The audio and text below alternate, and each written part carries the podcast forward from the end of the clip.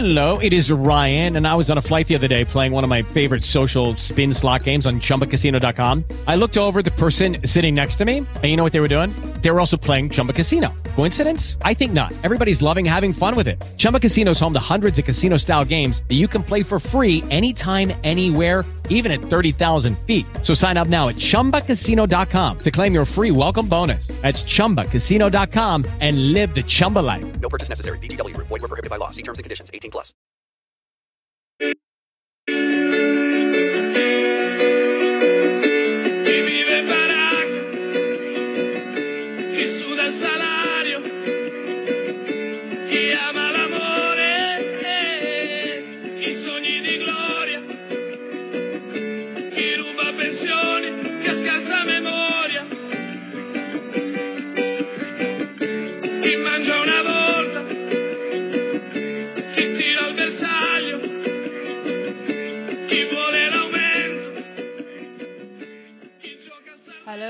Hello, everybody, and welcome to Made in Italy.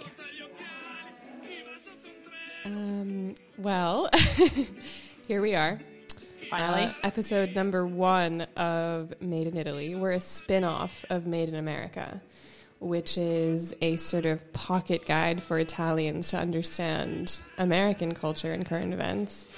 And now we're a pocket guide for all of the English speaking world to understand Italian culture and current current events. What a responsibility. I know, a huge responsibility, and we will we will make you proud because this is the third time we record the episode. Yeah. Just kidding, but also not kidding. Um, anyway, let's do a, a short intro of ourselves. Mm-hmm.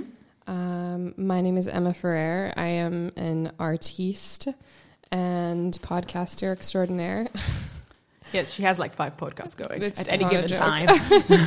Um, but we're here from the recording studios of Radio Sankara, Mm-hmm. which hosts our, um, you know, our, our podcast uh, ventures in multiple languages. And we are, yeah, we're an artist, a nutritionist, and a psychologist. And we love both Italian culture and Italian current events and American culture and American current events. And we're international.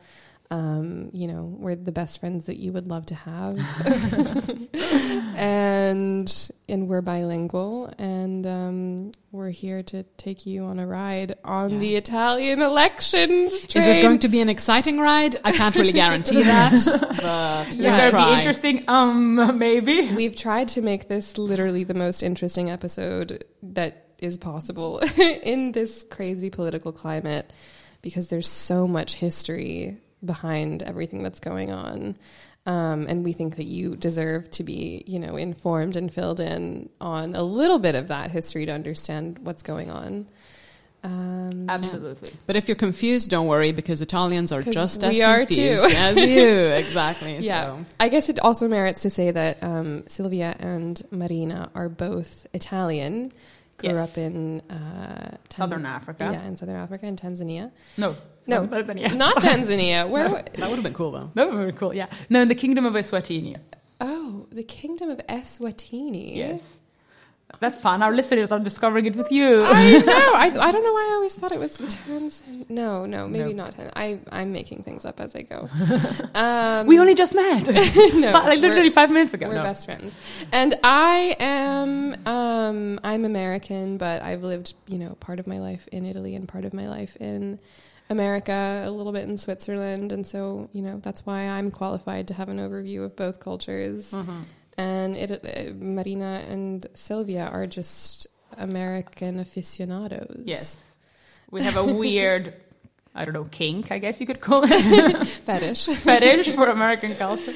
Well, many people do though. So I mean, Yeah. outside of Yeah, we just, so- I I just really love Netflix and then I get dragged along, you know? Okay, anyway, we're ready to start. let's So- jump in. We're going to jump right into this pool of boiling water.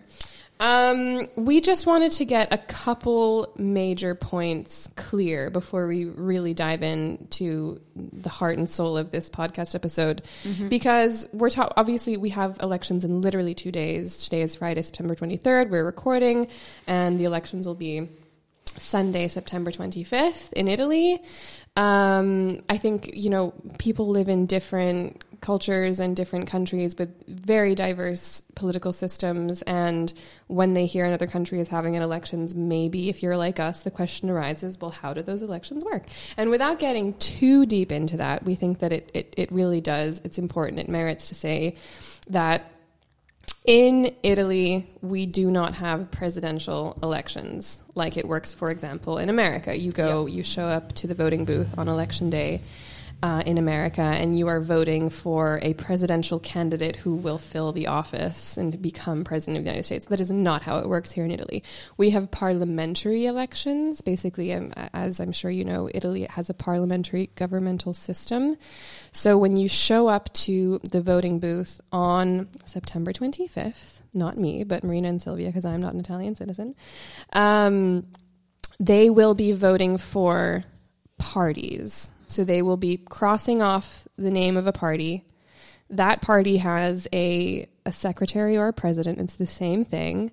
And the party that receives the most votes will most likely have their president or secretary become the prime minister of Italy because then there's a whole series of events that happens after the elections where uh, you know the tallies are, are are made and the the party with the most votes um, it, it is most like because we also have a president. So now we're talking about how the prime minister gets elected. We also have a president who is Sergio Mattarella, and he will nominate the name of the party right who has the most votes and then that president slash secretary whatever it is, will become um, will become the prime minister Yes, but Mattarella doesn't exactly pull the name out of a hat, let's say. No. He doesn't have like free rein to say, oh, I want this guy. yes yes He just, usually, he traditionally chooses the president or the secretary of the party that got the most votes in the election. right exactly. But it's it, we say usually because sort of anything can happen. In theory, yeah. in theory anything can happen. It's not like there's no clear cut law in the constitution that says the party with the most votes will have the prime minister.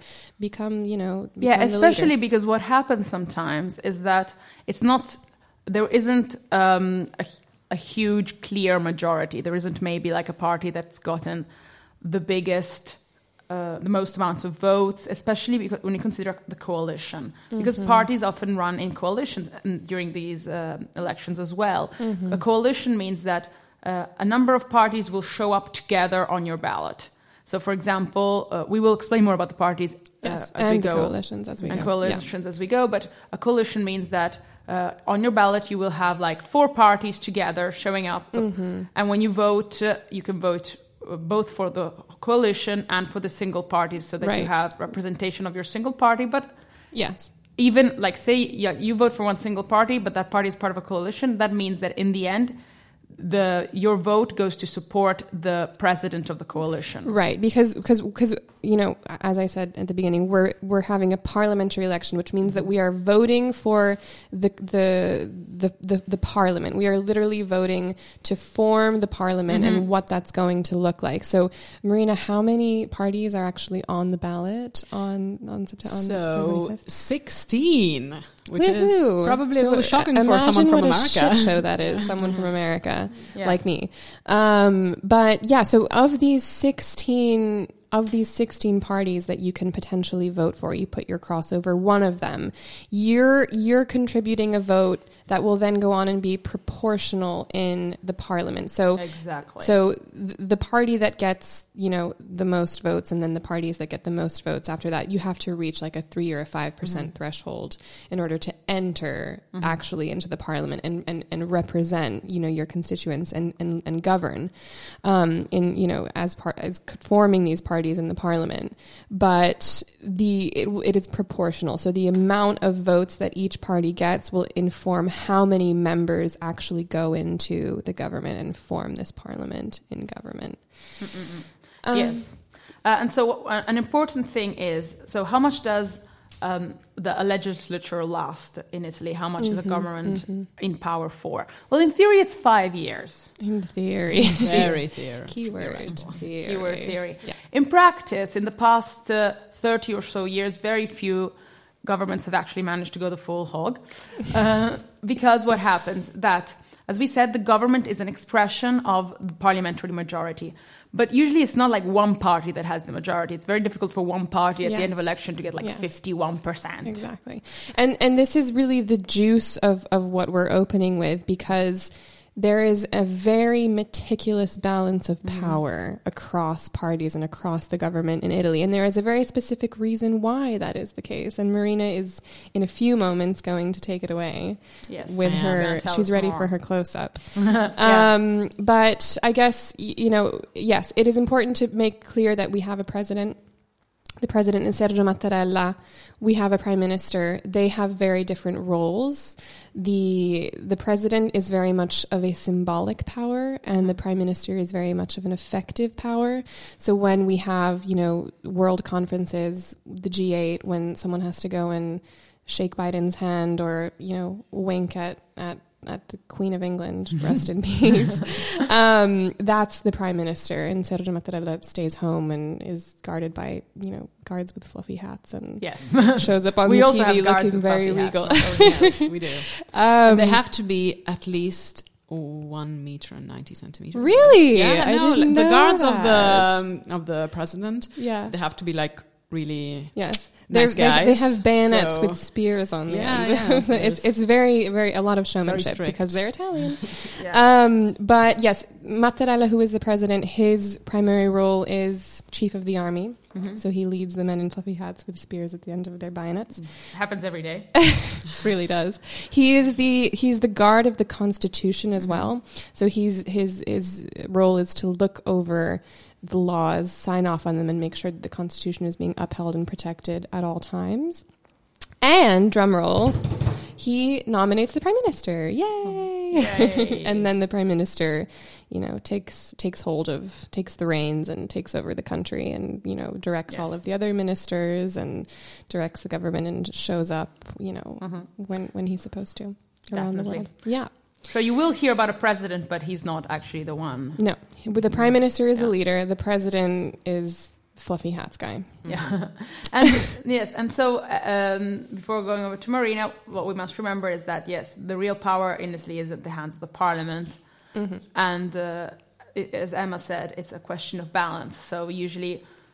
The, there will always be the, um, the parties within the parliament will be allied, and there needs to be a, a balance so that the the government has enough support within the parliament to be able to rule. If that doesn't happen anymore if they uh, if their alliance falls flat because of some issue because usually because of some law that they can't Right. agree on Right. at that point the government falls or they need to sort of like in Italian it's called the rimpasto which means like renetting like you take Kneading, like yeah, like you taking the dough from the bread and you're just like working it, and you have to re you know yeah. recompose it. you have to try and make new alliances Yeah. to, if you want to keep not Yes. go back to Yes. elections sort of Yes. keep the government afloat and Yeah. usually when you rened um, a government you have you even you change the prime minister, which is what happened recently. We went from Conte to Mario Draghi after uh, Mm-hmm. And and Mario Draghi was not elected.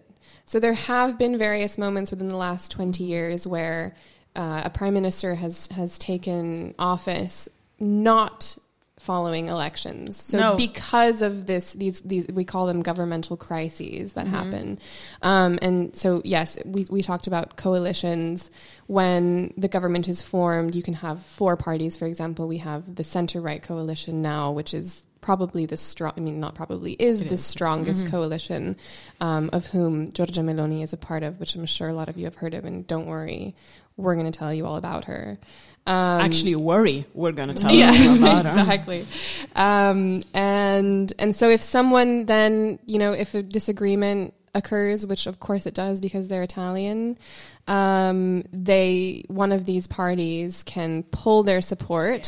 so it's literally like a tower of Jumanji. It's all built on these. You know, it's, I it's think you're feel, thinking of Jenga, not Jumanji. what is Jumanji? Oh yeah, Jumanji, do you you mind? mind? it's the film. Oh. You know, like the the one like the Jenga. game that you play, and then like I didn't get even. I've never even seen Jumanji, so oh, it's a good movie. it's a tower of Jenga. Yeah. Yes, or it's called actually Torre Pazza in Italian, Oh, which means crazy tower, which is basically what the Italian government is. oh, absolutely. Yes. And uh, Perfect metaphor. if you just pull out one of these little logs, it all comes toppling down because you know you have to sort of have you, you have to have this, as we were saying, this clear balance of power. And if, if it's not there and it seems like power is being swayed or things are happening in a in an unfair way, everything comes toppling down and they have to recreate the government.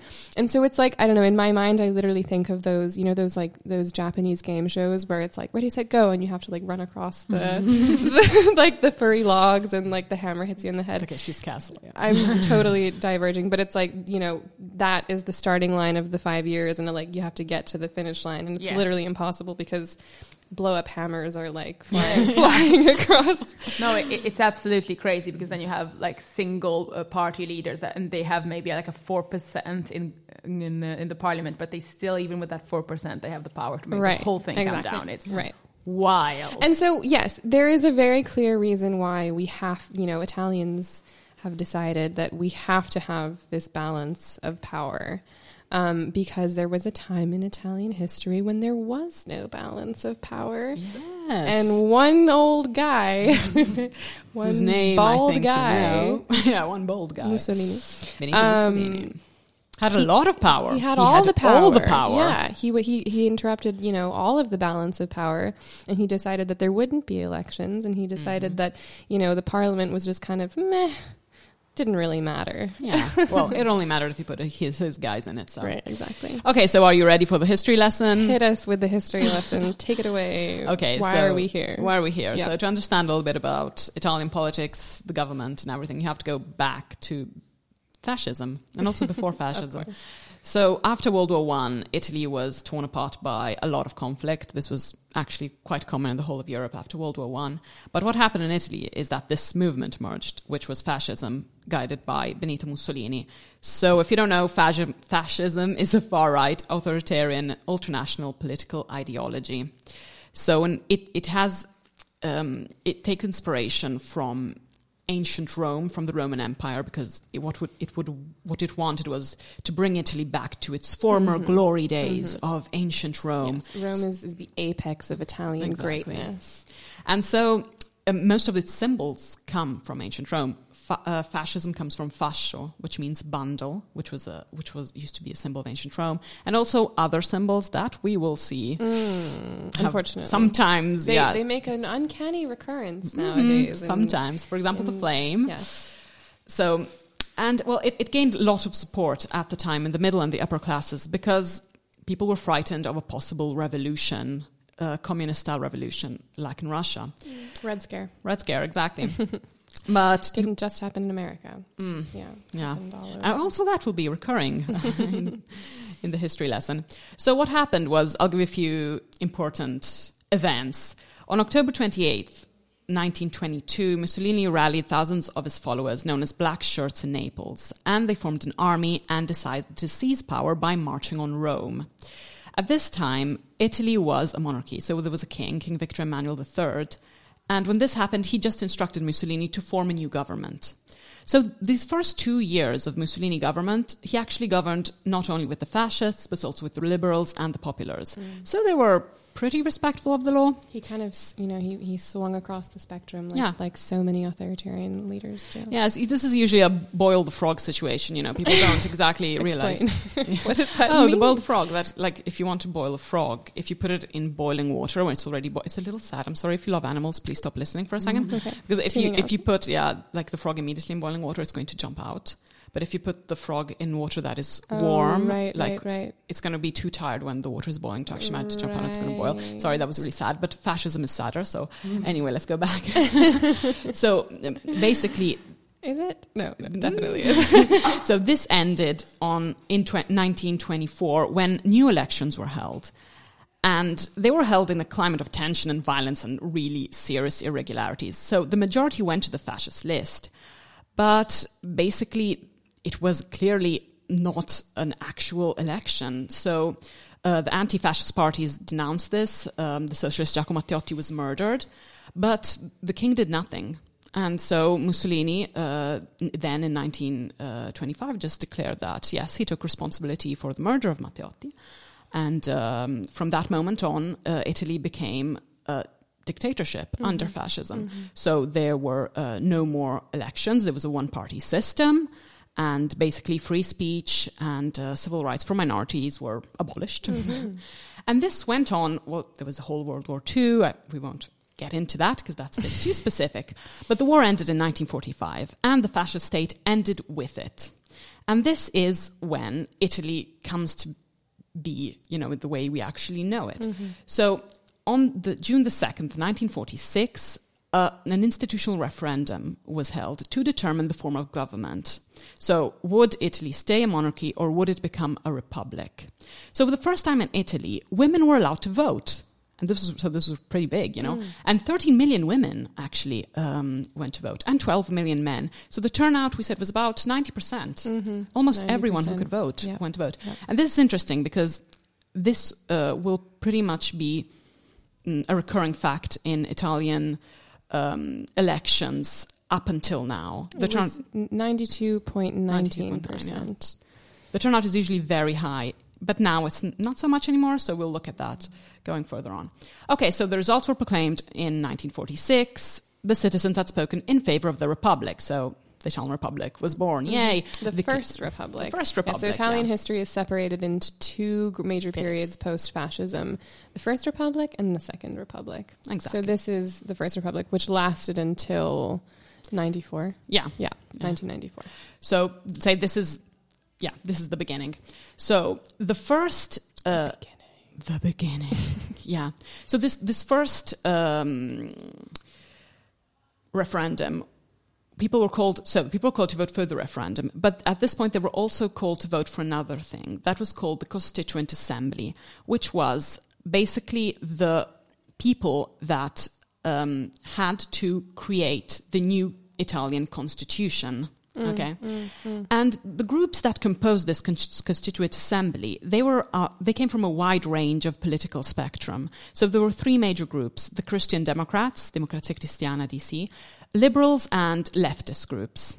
But all of these groups, they were anti-fascist. They were strongly anti-fascist. Yes, yes, yes. So in in the political atmosphere and the political landscape after fascism, there were no remnants of fascism left over. No. It's not like there was some kind of right wing party who had fascist sympathy.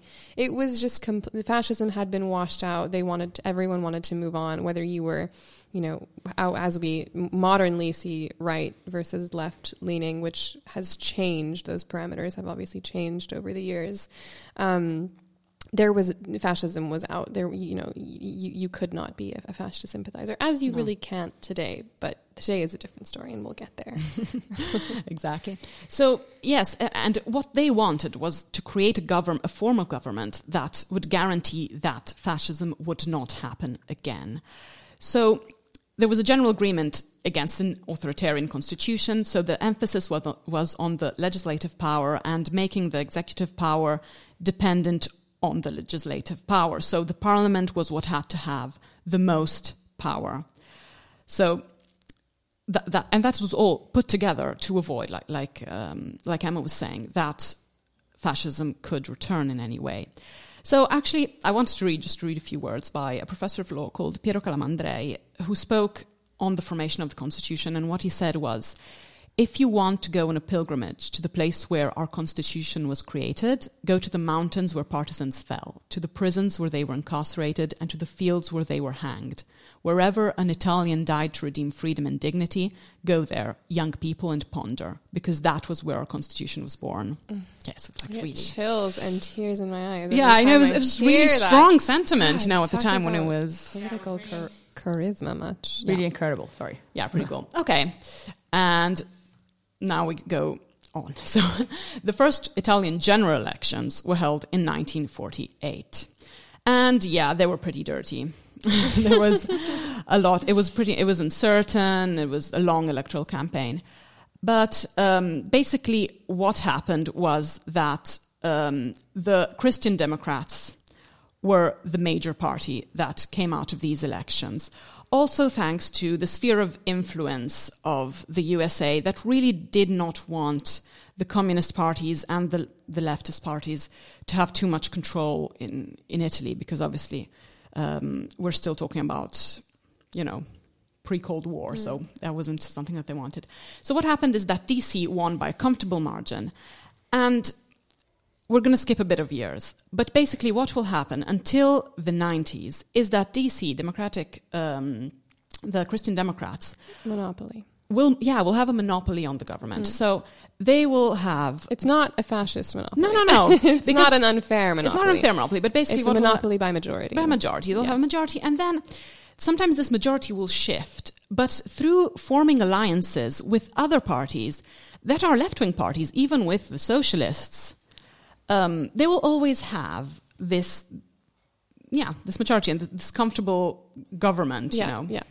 And this this will go on. You know, so many things will happen in Italy. There's going to be the Stability. economic, It's the- relative stability. relative stability. Yeah. Going to be the uh, the economic boom. There's going to be uh, the years of terrorism. There's going to be 1968 with the insurrections of um, high school and university students. But still, they will be able to keep this power. Yeah.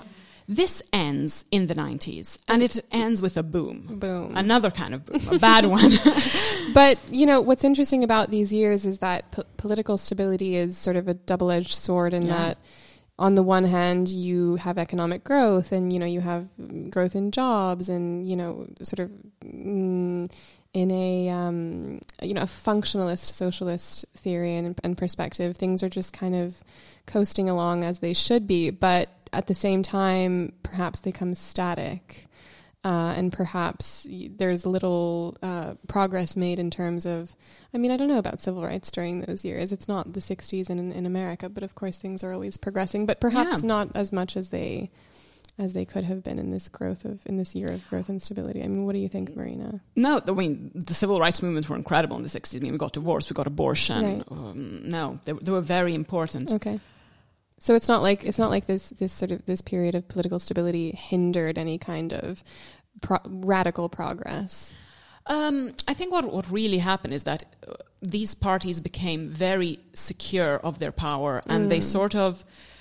They yeah, became complacent. They became complacent. Yeah, Right. that's you've got the best words. but the, yes, but at, no, no, no. But but No, at the same time, um, this these these were really the years, as Marina likes to point out, in, in- when we've talked about this in the past, where Italian culture, as we know it, really Yeah. became um, crystallized and really became what it as we know it today. Yeah, it's and the, year, the years of cinema, the years of of industry, the Vespa, the Yeah. Lambretta. This was when everything. su- you know, the Italian superstar and the actress, and um, yeah, w- obviously, which greatly contributed to, to tourism in Italy. Um, but yes, explosion. explosion. So what happens in 1992 is that an investigation is done into the bribe system inside the parties and in general also in, in the whole Italian It's an Italian Watergate. yeah, it's basically the whole Italian system. And uh, this phenomenon was known as Tangentopoli. And what happened is that it was an enormous scandal and an enormous loss of credibility for all the parties that were involved and that have been governing at this point in a way or another for the past 40 years. yeah. And so- Tangent, Tangentopoli is also called Mani pulite, which Mani pulite, literally yeah. Mm-hmm. translates to clean hands. So it was like we have to, you know, when you put your hands out in front of you and you show that they're clean, because I guess a lot of people had dirty hands, um, you know, and even though things were stable, there was corruption because, well, Italy and and uh, and mafia, et cetera, et cetera. And these are also, I think, years where the mafia is really gaining power, which is something that we haven't said up yeah, until now. Yeah, these were years of yeah, And we won't go down that rabbit hole because we will have an episode all on mafia, so Definitely. stay tuned. the major. Yeah, we, we, what we can say now. is that now we know that there were, and at the time it was strongly suspected, that there were strong ties between the mafia and some very important political figures in, um, in Italian history, Absolutely, such as. Giulio Andreotti. And in the 70s is when we had the the mega, mega processo. I mean, this is a total rabbit hole, but Maxi, Maxi processo, which is, um, you know, two very, very famous lawyers, Borsellino and, help me, Falcone. Falcone, um, you know, they did a huge investigation into uh, Italian mafia in, in Sicily, correct? And and then that was an explosion in of itself, and they were both eventually killed. But they made huge progress that no politicians had been able to before in condemning and exposing a lot of the mafia secrets. But part of these secrets were that um, you know, Italian government and Italian Mm-hmm. mafia are really in, mingling in a very dangerous way. Uh, not even flirting, but you know, yeah, it's a tight full on thread. in bed together. was- Yeah.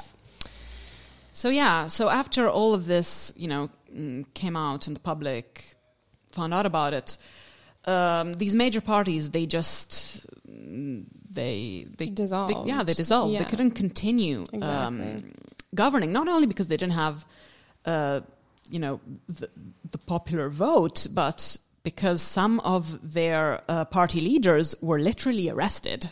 So you couldn't exactly Right. vote for them anymore. And a question that we've really asked ourselves in preparing preparing for this this episode of this podcast is after the first. This marks the end of the First Republic, the, this 1994 Yeah. uh, investigation and the s- subsequent dissolution of these parties that had had the monopoly for so long.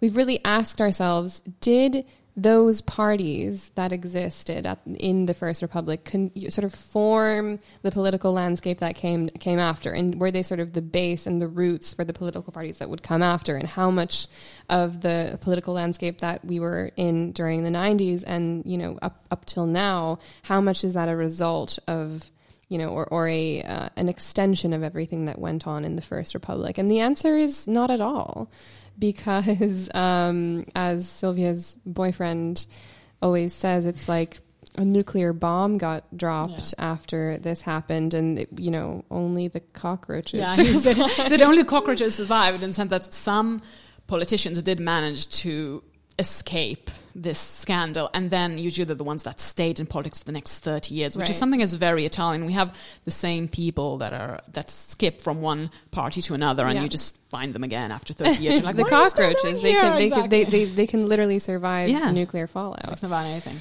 But yeah, it was. It, it was a radical change in the political landscape. And that's why we call it the end of the First Republic and the beginning of the Second Republic. Mm-hmm. Because what happens then is that new parties come and fill in the void that was left by the old parties. Right.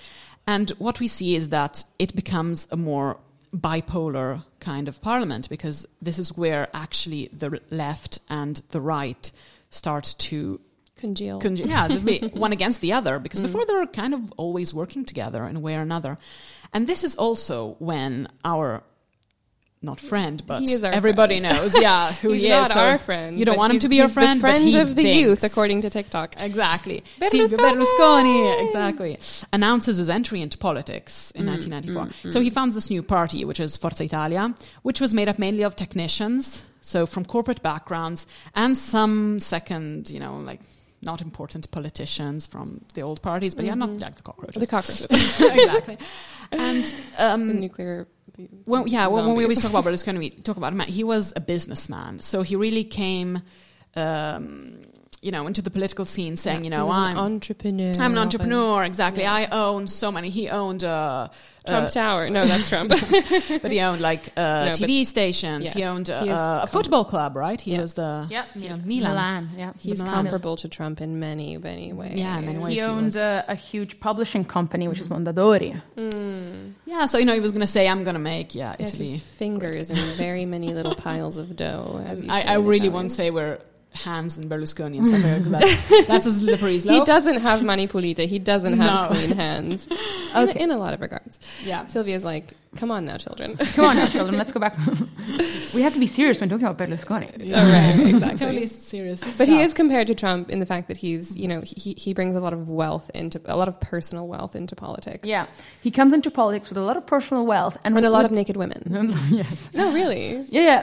Th- that comes From out the later. beginning? It's Yeah, a political tool. It's a political tool. Oh, Yeah. okay. Yeah. That, that's actually really interesting because w- at the time that Berlusconi descends into into the what is it called Into the scending campo descends Yeah, into the he- field. I don't know if Yeah. you actually say that, but I love saying He it. so. uh, he enters the battlefield. Yeah, he enters the battlefield of Yeah. politics. But before that, he already started.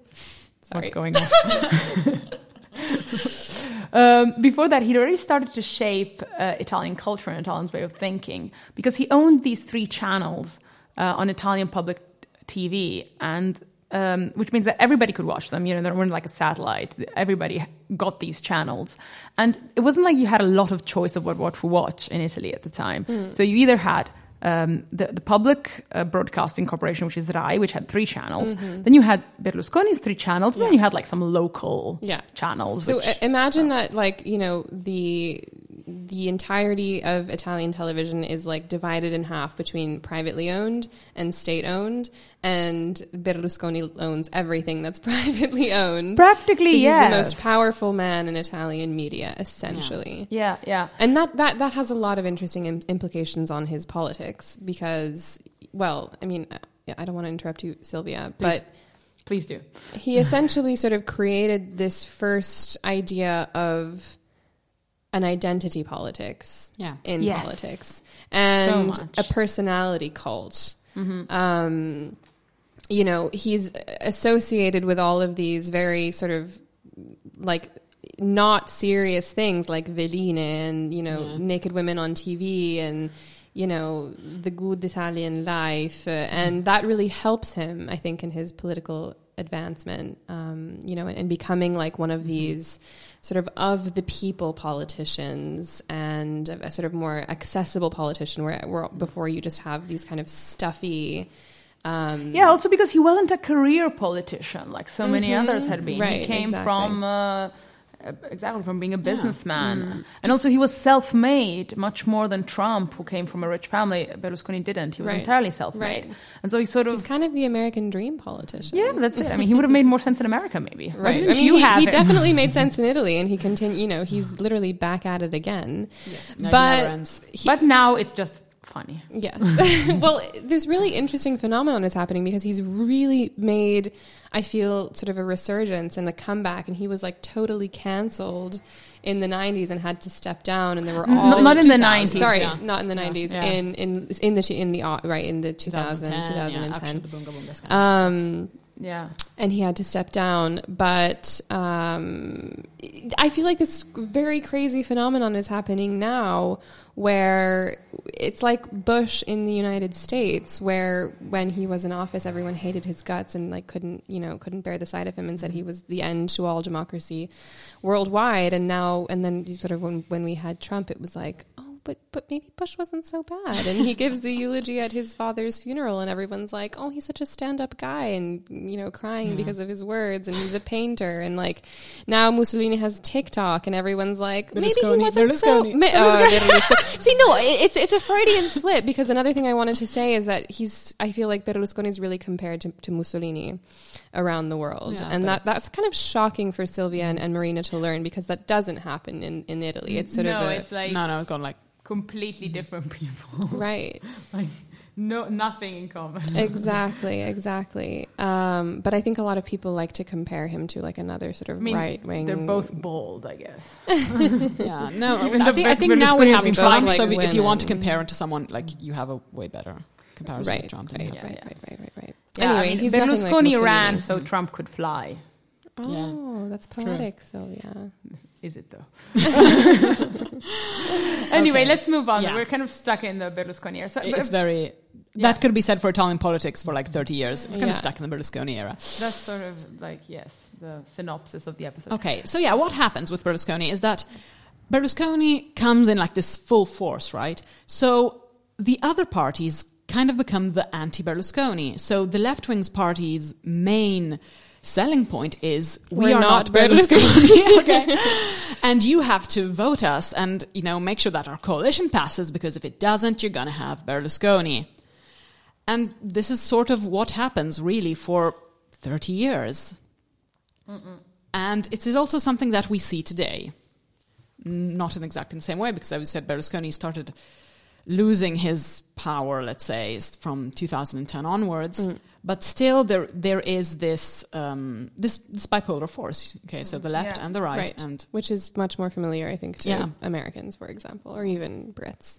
yes, Um, and so that really, I think, brings us to where we are now. Yeah. Right? Berlusconi Yeah. stepped, just to sort of run over those years, Berlusconi stepped, stepped down and was it 2010? I think it was 2009 or 10 Oh, I've got it or here. 11, somewhere in there. I have it I was with all my tabs. I have a Governo Um, Monti tab. So he stepped. So he stepped down. Then was the first technical government, uh, that that we've that that occurred. The, the the government that occurred after him was was technical in that it wasn't elected. It was an immediate.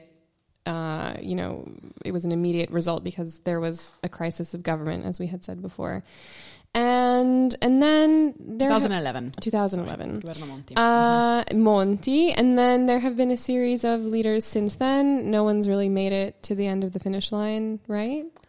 Well, it depends what you mean. The five years.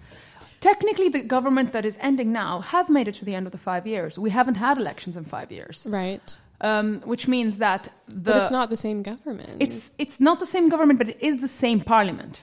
Right. it's- it's the- right, uh, right, so the right. government it's not that- the same leader, but it's the same parliament. Yeah. Yeah. Yeah. So, well, no, th- so they haven't actually made it to the end of the five years. No, sorry, I have to correct myself because they actually ended after four. But I mean, close That's enough. as good as a guess here. I'm just saying. It's close enough. It's close enough. Yeah. Yeah. It's, it's, it's good. It'll do.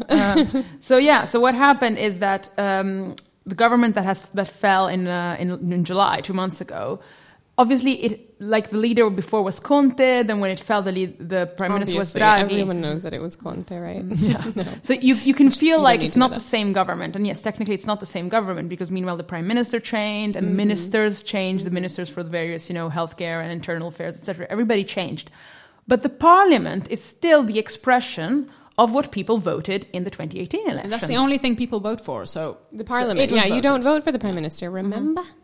Remember? Um, and so, okay, so here we are now, 2022. Elections are coming up.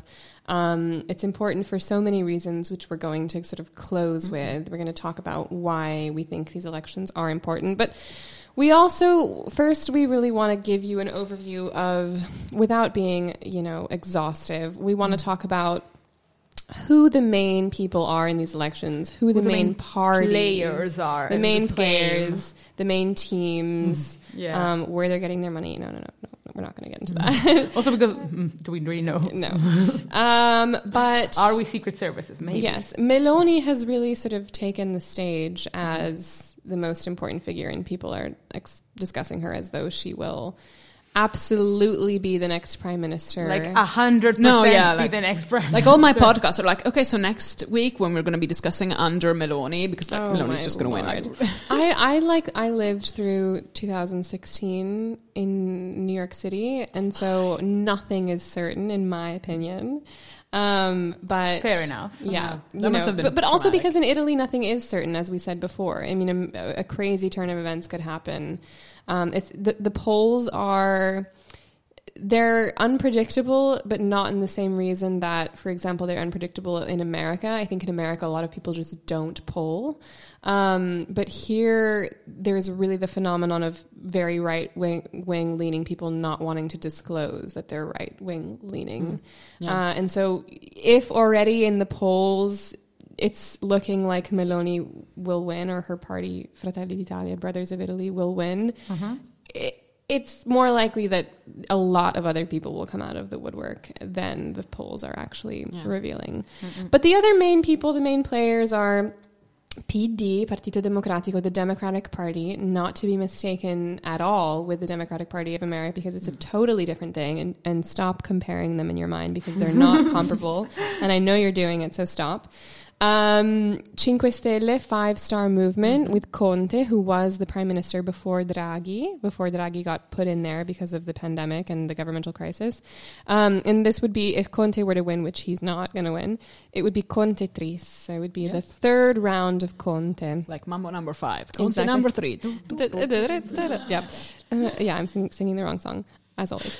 Um, and Lega Salvini, which is part of the center right mm-hmm. coalition. So the center right coalition is not the far right, but it's the strongest coalition, and it is made up of Salvini from Lega, which means kind of like a bundle, almost like fascism. Well, It it, means it also like- means league, like in the sense like team. Right, Okay. So it, it was Lega comes originally from Lega Nord, it's which a double entendre. oh dear. Never actually thought of that for the first time. Wow.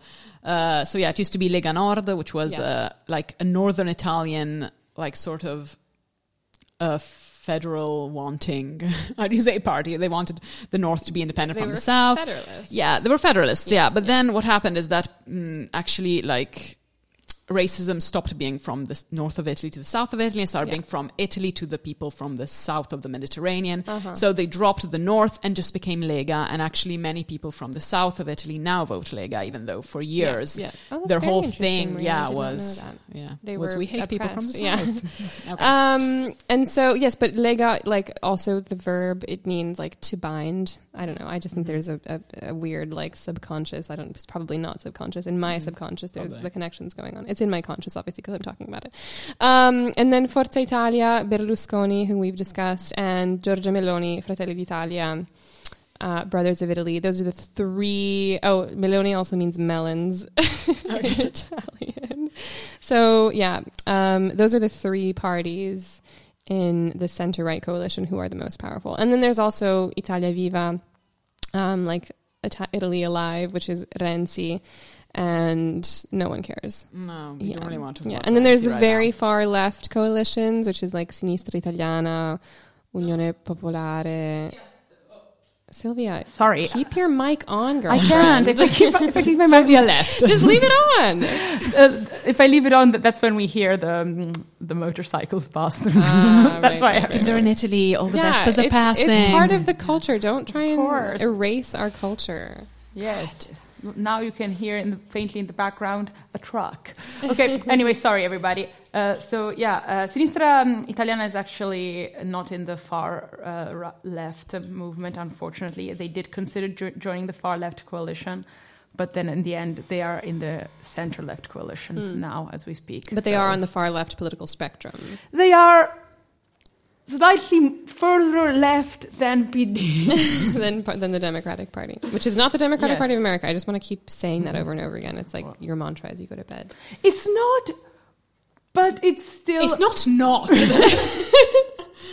Let's say the PD started to become more center as the years went by. yeah, somehow, they're comparable. so- they're comparable in that they're like the biggest party on Yeah. the left with the most attention, and they're pretty centrist. So, Yes. yeah, I guess you can make the comparison a little bit, but not too much. Don't get carried away. yeah. Yeah, mostly because the thing is that uh, so well as Mar- when Marina was explaining the history of uh, Italy, obviously she didn't have time for all the details, but one thing she she didn't mention was that uh, during the First Republic, one very strong uh, political force that never actually came to f- power, but was always like really strong opposition and getting quite a high percentage of votes in the um, in the parliament. We're talking like around like anything from ten to twenty percent at each election.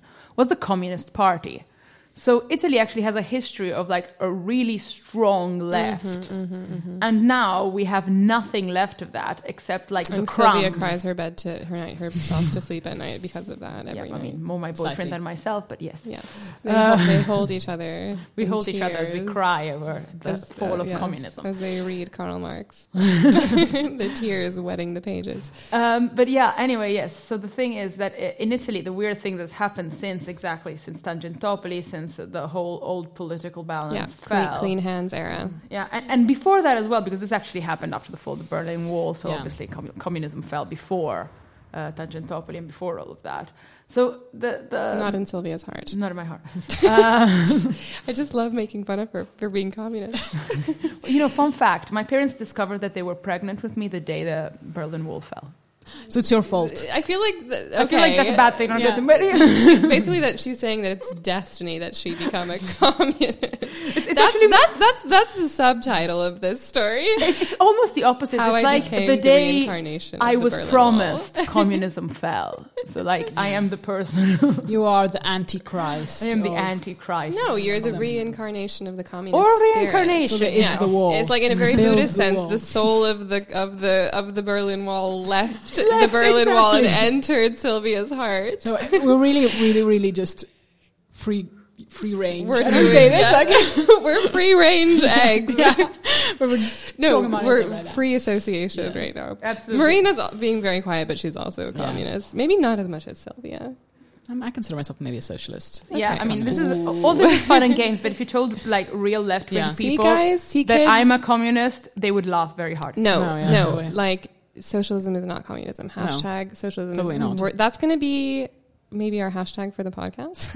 I don't know if, if we have to talk about communism. like all the spectrum of the left. Yes, we would need like a, another podcast. yeah, like not another episode, another podcast. in like, the literally. brain of Americans, it's like interchangeable. Like you Yeah. look up socialism in the dictionary and it's like communism, and you look up communism in the dictionary and it's like socialism. Yeah. Period.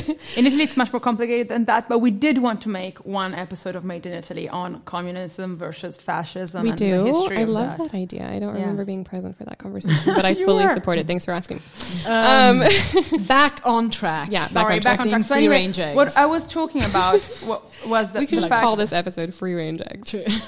Uh, what happened is that at some point, um, so over the past 25 or so years, um, the the left in Italy has been has gone from being left to being more and more centrist. Yes, yes. And this has happened especially because of what Marina said. Um, it it went from being like a political force that had its own ideas and its own agenda to being a political force that said you have to vote for us Right. We're the alternative. We're the alternative, Right, yes. Because right. otherwise Berlusconi will win, or otherwise Salvini will win, or otherwise Meloni will win. They've been going on with this for Yes, the past 25 yes, years. And this has pushed them to the center right. more and more. Well, we we saw this really good meme, and I think it's just such a good visual, you know, encapsulation of what we're talking about. Like if you see literally an axis, right, and you have the axis of the right, the axis on, you know, like you have the mm-hmm. far extremes, right and left, and you have a center axis, and then you have all the parties on the axis. It's not like the parties are like doing, you know, they're not like doing musical chairs and like getting up and swapping and like moving around, but it's literally the axis that Yeah, is axis is moving. moving.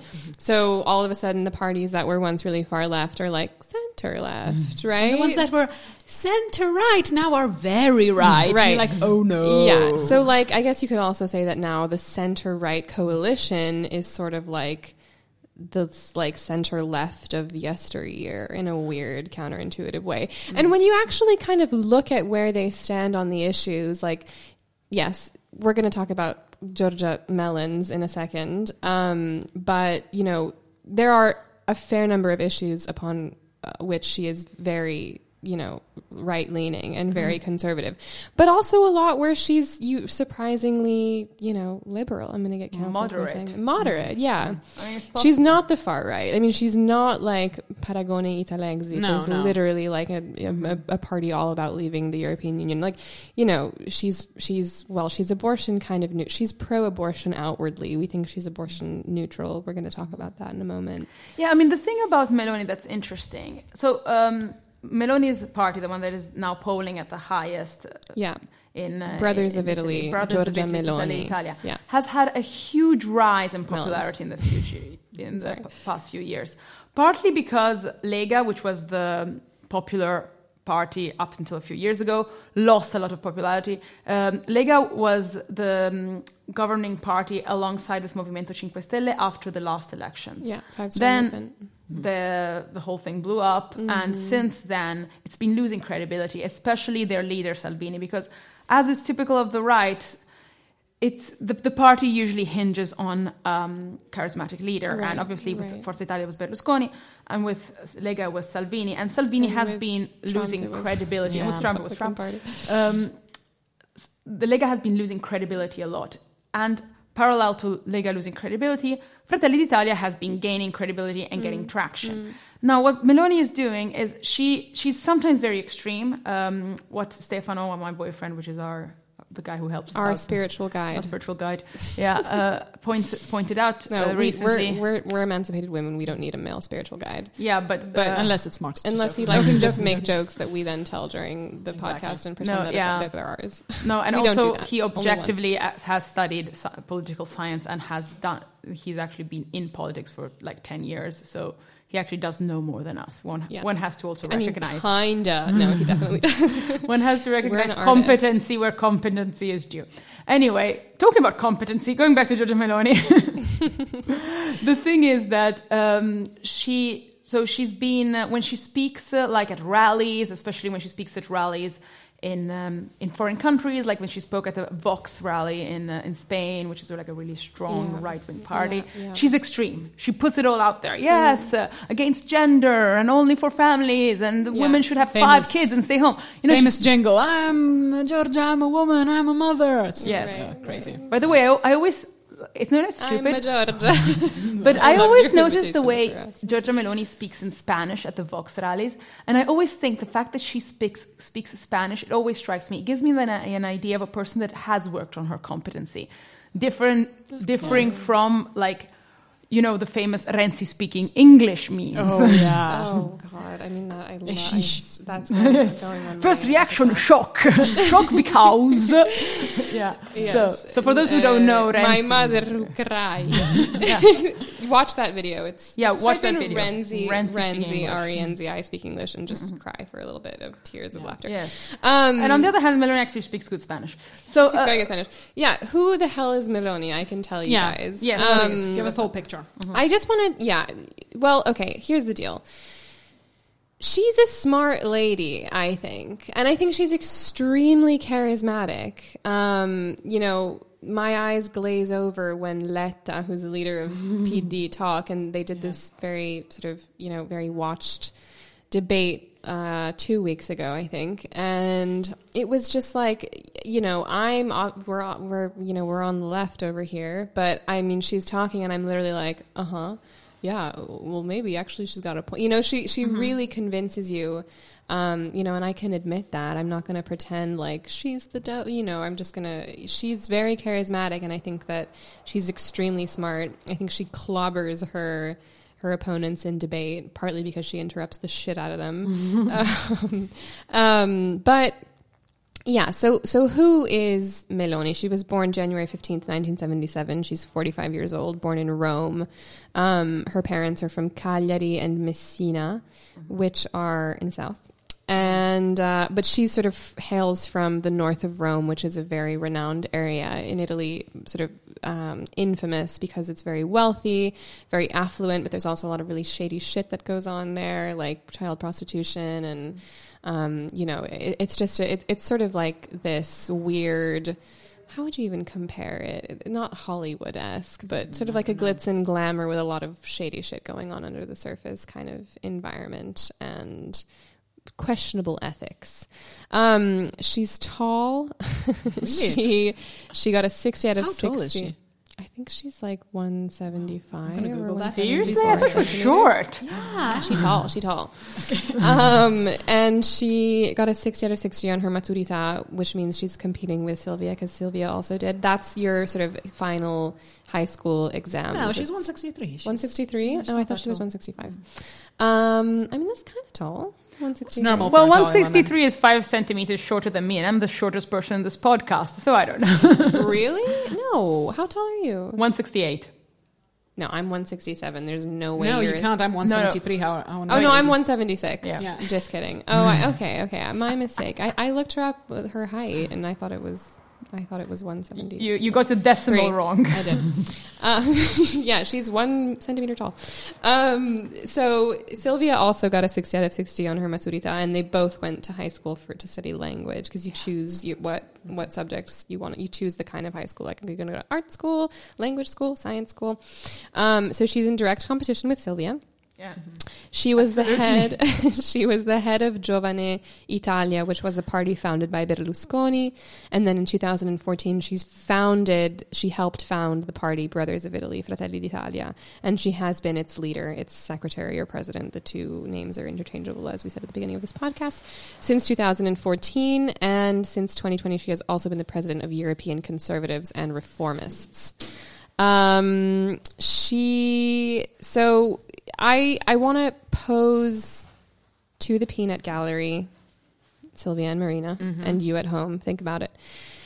Is here we go. Drum roll. Is she a fascist? Because I feel like there's so much of this conversation happening outside of Italy, like a neo-fascist leader is being elected to the government.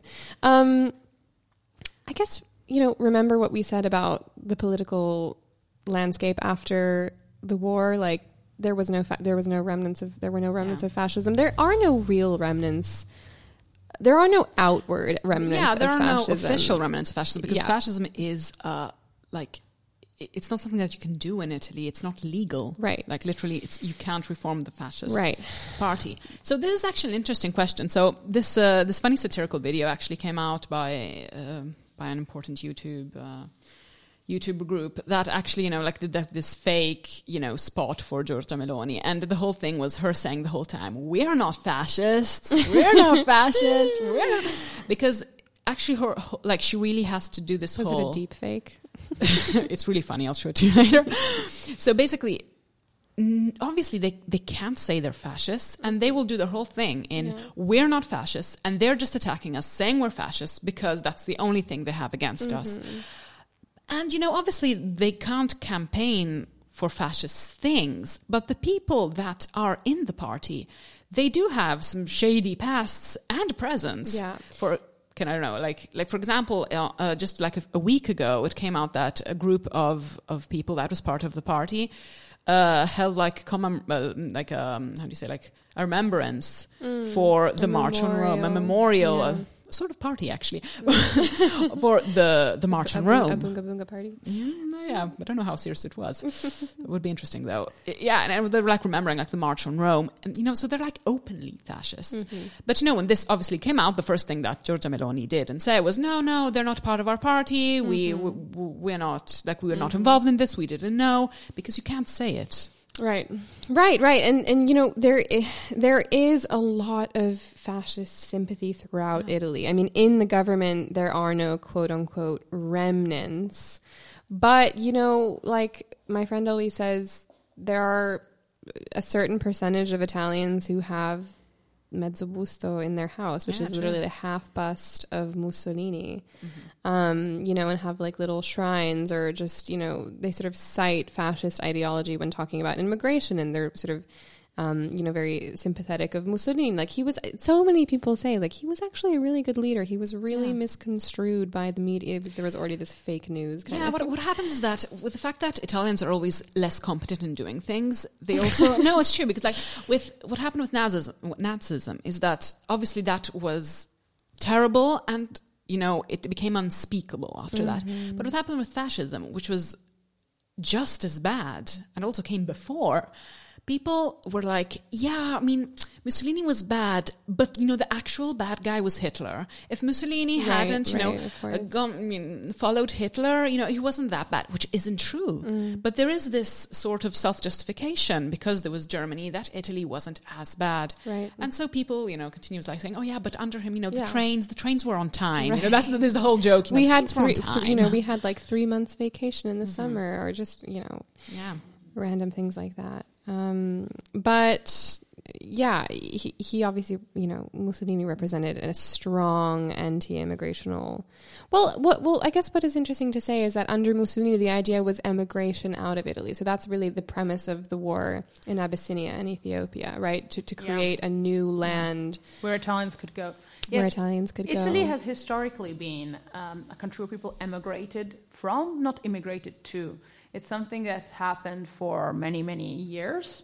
Uh, we had millions of Italians moving elsewhere, and it's actually quite almost ironic. Like, if you go and look at surnames of people from uh, various South American countries, so many of them have Italian surnames. Like, the whole of the Argentinian football team has Italian surnames practically because they're all Yeah, we descendants of. Italians. right. Uh, so yeah, historically it was much more about emigration in Italy than immigration. Immigration has become a problem, quote unquote problem, because honestly, we have bigger problems uh, in Italy over the past uh, um, about I want to say 15 years, Yeah. more or less. Well, it depends. There was the first um, problem, let's say, with immigration when the EU opened to the eastern countries, because that's when the first uh, wave of im- immigrants from Eastern European countries started. And that's when the sort of xenophobia began. And then after that, it was from African countries. And Yeah, it was, it was quite a different phenomenon. In the 90s, you had uh, ships full of Albanian immigrants coming into Italy. And when I was younger, I remember that the Albanians were considered criminals, they were considered dangerous, etc., etc. But at the end of the day, the Albanians look like us. So there's also the fact that it's different perception. I mean, if you're at a bar and you see an Albanian, you don't know he's Albanian. Until he speaks. Yeah. Yeah. Yeah, until you talk to him or something. And now, obviously, we've had, and, and also they're Christian. And now the immigration we're getting now, we're getting from sub-Saharan Africa. Uh, obviously, we're talking about uh, black people, Africans, and uh, uh, or sometimes uh, we also get a different form of immigration, but we also have quite a few people coming from the Mediterranean countries, so Morocco and Tunis.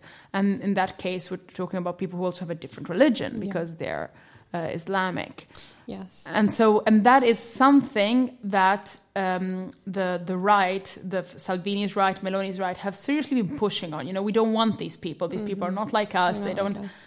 They don't have a place in our society to the point where they say they want to substitute us. This is a whole plan by some higher power who wants to substitute uh, white people with black people, Italians with Africans, which you know Right. I don't understand the Which, problem. of course, is is is reminiscent of fascism because Mm-hmm. the you know it's the idea that there is sort of the, the Italian people and the rest of the world. Yeah, or that white people are better. Also, Yeah. just simply Just that. simply you know? that, yeah. Right, white What's the superiority. premise? Uh, white Um, people, Christianity, family, Yeah. and Yeah, you know, yeah, that's yeah. the thing. All those And things. and so we mentioned the flame before. The flame is a fascist symbol, and it appears in Meloni's party's. Yeah, yeah, it wasn't one of the like of most important fascist symbols, so she can get away with it. But Yeah. Mm-hmm. many people have noticed, you know, when it was used, and how it was used, and they're like, you know, you really shouldn't do that. I mean, he's like, yeah, but it's not really that fascist. you can use it, you know, you. Yeah, it's a and I mean, it's Get a flame, over exactly. Yeah. It's not a, Well, okay, so this was this has been, this has been a really good intro to one of the key issues um, that are in this election,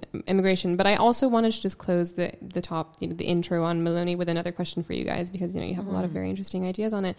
Is Meloni a feminist? And that is to say, is Meloni a feminist because she's a, wom- a woman? Is are powerful women inherently feminist symbols? Um, Sylvia, you were saying the other day that it, we really can't it can't go unnoticed that the right, or at least the right of today, I would say, you know, in Europe and probably beyond, is allowing for a lot more growth and power accumulation of women than the left is. I mean, we have Le Pen in France and Thatcher and you know in the UK and now Truss in the UK uh, and Meloni potentially in Italy and these very powerful female politicians have all been from the right. Um, you know, is she a feminist symbol? Is she, I don't know. She's ambivalent about abortion. She has this whole part of her platform about supporting women and kids, which kind of seems like a good thing on the outside. But when you look at it, it's also because if you give, you know, women and families strong support and strong systems, of support, then they don't have to abort. And it's sort of, I think, also part of this like Spartan mentality of preparing the youth for war and like building up the building up the, the youth culture and you know reversing the the, the population decline um, and you know uh, preserving sort of preserving life and and the young and I don't know. Can I guess my main question is like can one be a feminist and also support right wing ideologies. I don't think so because you're still supporting the patriarchy. I mean, there's no way. you're Right, but she's very pro working women and working mothers, and if you sort of it's, you can't isolate that. Yeah, but that's just this very, very, very small part of feminism, Right, in my opinion. right, I mean, right. you're not like considering all the, you know, like LGBT plus rights. Of course, And you're not but considering. but those, I mean, she says she's a feminist. She, she says that of she's course, a she says that, Yeah. and, and I mean, it's true. And I'm uh, like, like, I'm absolutely on the same page with you. The fact that she's like a strong Italian woman leader, and we Symbol don't have power. We don't Yeah. have that. I know. Yep. Like in general, had. especially the Yeah, left in Italy yeah. has like never had a strong female leader's descent. So Right. definitely, like, I, I, I- I mean, I can't but respect her for that, you know. But Yeah. still, I wouldn't say like yeah. she's family. I mean, she she gives identification for Mm-hmm. women being able to rise to power, whether on the left or the right, and that's that representation is something that hasn't existed before. Mm-hmm. Um, anyway, but still, it's an interesting phenomenon. put a pin in that. Think about it at home because I think it's a really interesting topic to you know Yeah. to consider, and I'm not really sure where I where I stand on it. So, what are the main issues in this election and in Italy? I mean, obviously, these are relevant around the world, but some of them are, you know, well, they're relevant around the world, but this is really the political landscape right now. So, we have immigration, energy crisis, and mm-hmm. climate change, which among these sort of three, there's a considerable amount of overlap because immigration is reliant on climate change. Um, the relationship with Russia and the war, which is also in direct relationship to militarization in general and expenditure, you know, military expenditure. We have economic growth, which is also related to the pandemic because we're in a post-pandemic period, and we have this program called PNR, which is the, like the National Recovery Plan, essentially, um, and then civil rights, which include abortion. Um, if you are an Italian speaker and you've listened to our first episode of this podcast, Made in America, all about Roe v. Wade, you will know that abortion is really not threatened here. Like, there's really no considerable or uh, realistic risk that abortion could be threatened or could be at risk in At least not in the law. Italy. The law, right? Right. That it could that it could be uh, that abortion could be become illegal. There's really no risk of that. Um, LGBTQIA rights, which include issues such as, but not limited to, same sex marriage, same sex couple adoption, assisted procreation, um, sort of DDL ZAN, which was this collection of laws that was shot down in the Senate, but protection for trans people and, you know, laws created around discrimination. Um, and sort of laws that sort of that, that try and address uh, yes discrimination in the workplace and, and, and topics like this. Let's go. Yeah, what, what, what are we going to start from? well let's start at immigration. We already started a little bit with that. We just this is the fi- we're coming into the, the closing part of this episode but we want to give you just a brief overview of where these parties stand on these issues. Um, so yes, Italy is unique because of its geopolitical location. So as Sylvia was saying, we're uniquely located in the Mediterranean, um, which means that we are by default the first place of debarkation for a lot of immigrants coming from sub-Saharan Africa. So you know Libya, um, Egypt, throughout you know Nigeria, Ghana, Gambia, Ethiopia, Senegal. These are all countries that um, whose immigrants are are arriving to Italy as their first stop. Uh, unlike refugees coming, well, refugees slash immigrants, and this is really at the heart of the immigration issue in in Italy. Uh, unlike refugees and immigrants coming into Greece, who are mostly coming from the Middle East, um, we're just a different set of immigrants, and we are the first point of debarkation. What do you guys think? Okay, yeah, so that is what happened in Italy. So, what happened in Italy is that in the past few years, in the past 15 years or so, we've started getting all these uh, immigrants from sub Saharan Africa that cross the Mediterranean and come to Italy because it's the first port where they can access. So, what happens is that there's this uh, ruling called the Dublin, the Dublin ruling. And based on the Dublin ruling, if you are a person who wants to ask for asylum, you have to ask for asylum in the first country, in the first European mm-hmm, country you mm-hmm. land on. Yeah, and all all um, really actually I think countries around the world adhere to this ruling because it's mm. the same in America. There Okay. there are a series of immigrants arriving to Canada mm. who are crossing the border illegally to come into the United States because they don't want to ask for asylum in Canada. Ultimately, their destination is in America. But if you are registered, uh, you know, as an mm. immigrant entering, you you are obliged to. Uh, to ask for asylum in the first place. the first Exactly, place exactly. So this is actually a big issue, and it's sort of a um, all across the political spectrum issue, actually, uh, because the, the situation Italy found itself in is that it was getting all the immigration, and it and the countries, uh, the other European countries, weren't really willing to split. Like what Italy wants has wanted for years is okay. Let's have let's have a working system in which every European country has to take a certain number Yes. of asylum seekers. And th- this this has been the case in the EU in certain scenarios. Like they sort of pass. It's weird. It's like immigrants and refugees can sort of become a political currency mm-hmm. among countries in in the EU. And for example, in 2015, Greece was in the middle of or coming out of an you know an incredibly devastating financial crisis and had taken a lot of loans out from other European countries, and they sort of traded off taking in more immigrants into Greece uh, and not sending them off to other places as a way to kind of like tackle some of those debts that they had to other countries. Um, and so, you know, adhering to the to the European Union makes it so that these kind of trade offs are possible. Um, yeah. So Yes. So anyway, uh, the um, the uh, right wing has historically made a huge platform on fighting immigration, fighting illegal immigration, Um, saying that many people who come here and uh, request asylum are not uh, legitimately asylum yeah. seekers. Yeah, yeah, exactly. And during this debate that we mentioned that happened between Letta from the Democratic Party and Meloni from Brothers of Italy, um, you know, one on the right and one on the, the the two most prominent figures, one from the right and one from the left, like the most prominent figure of the right and the most prom- prominent figure of the left. They kind of encapsulate what the what the greater sentiment on immigration on, on these these two political um, polls are. But Meloni, her sort of bu- catchphrase, like her buzzwords, are that we need to separate, we need to really give a clearer definition of what immigrants and refugees are.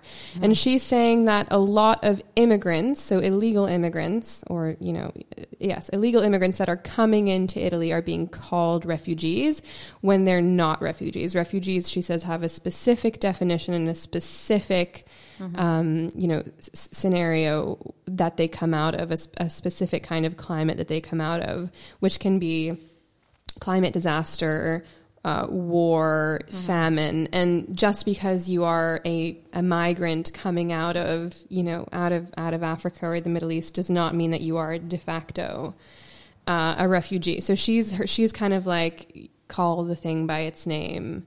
Um, let's stop pretending that all immigrants are refugees, and that is sort of her her uh, her her point of her sort of parting point to be able or her her main point that she makes to be able to decrease the amount of immigrants coming in to Yeah. Italy.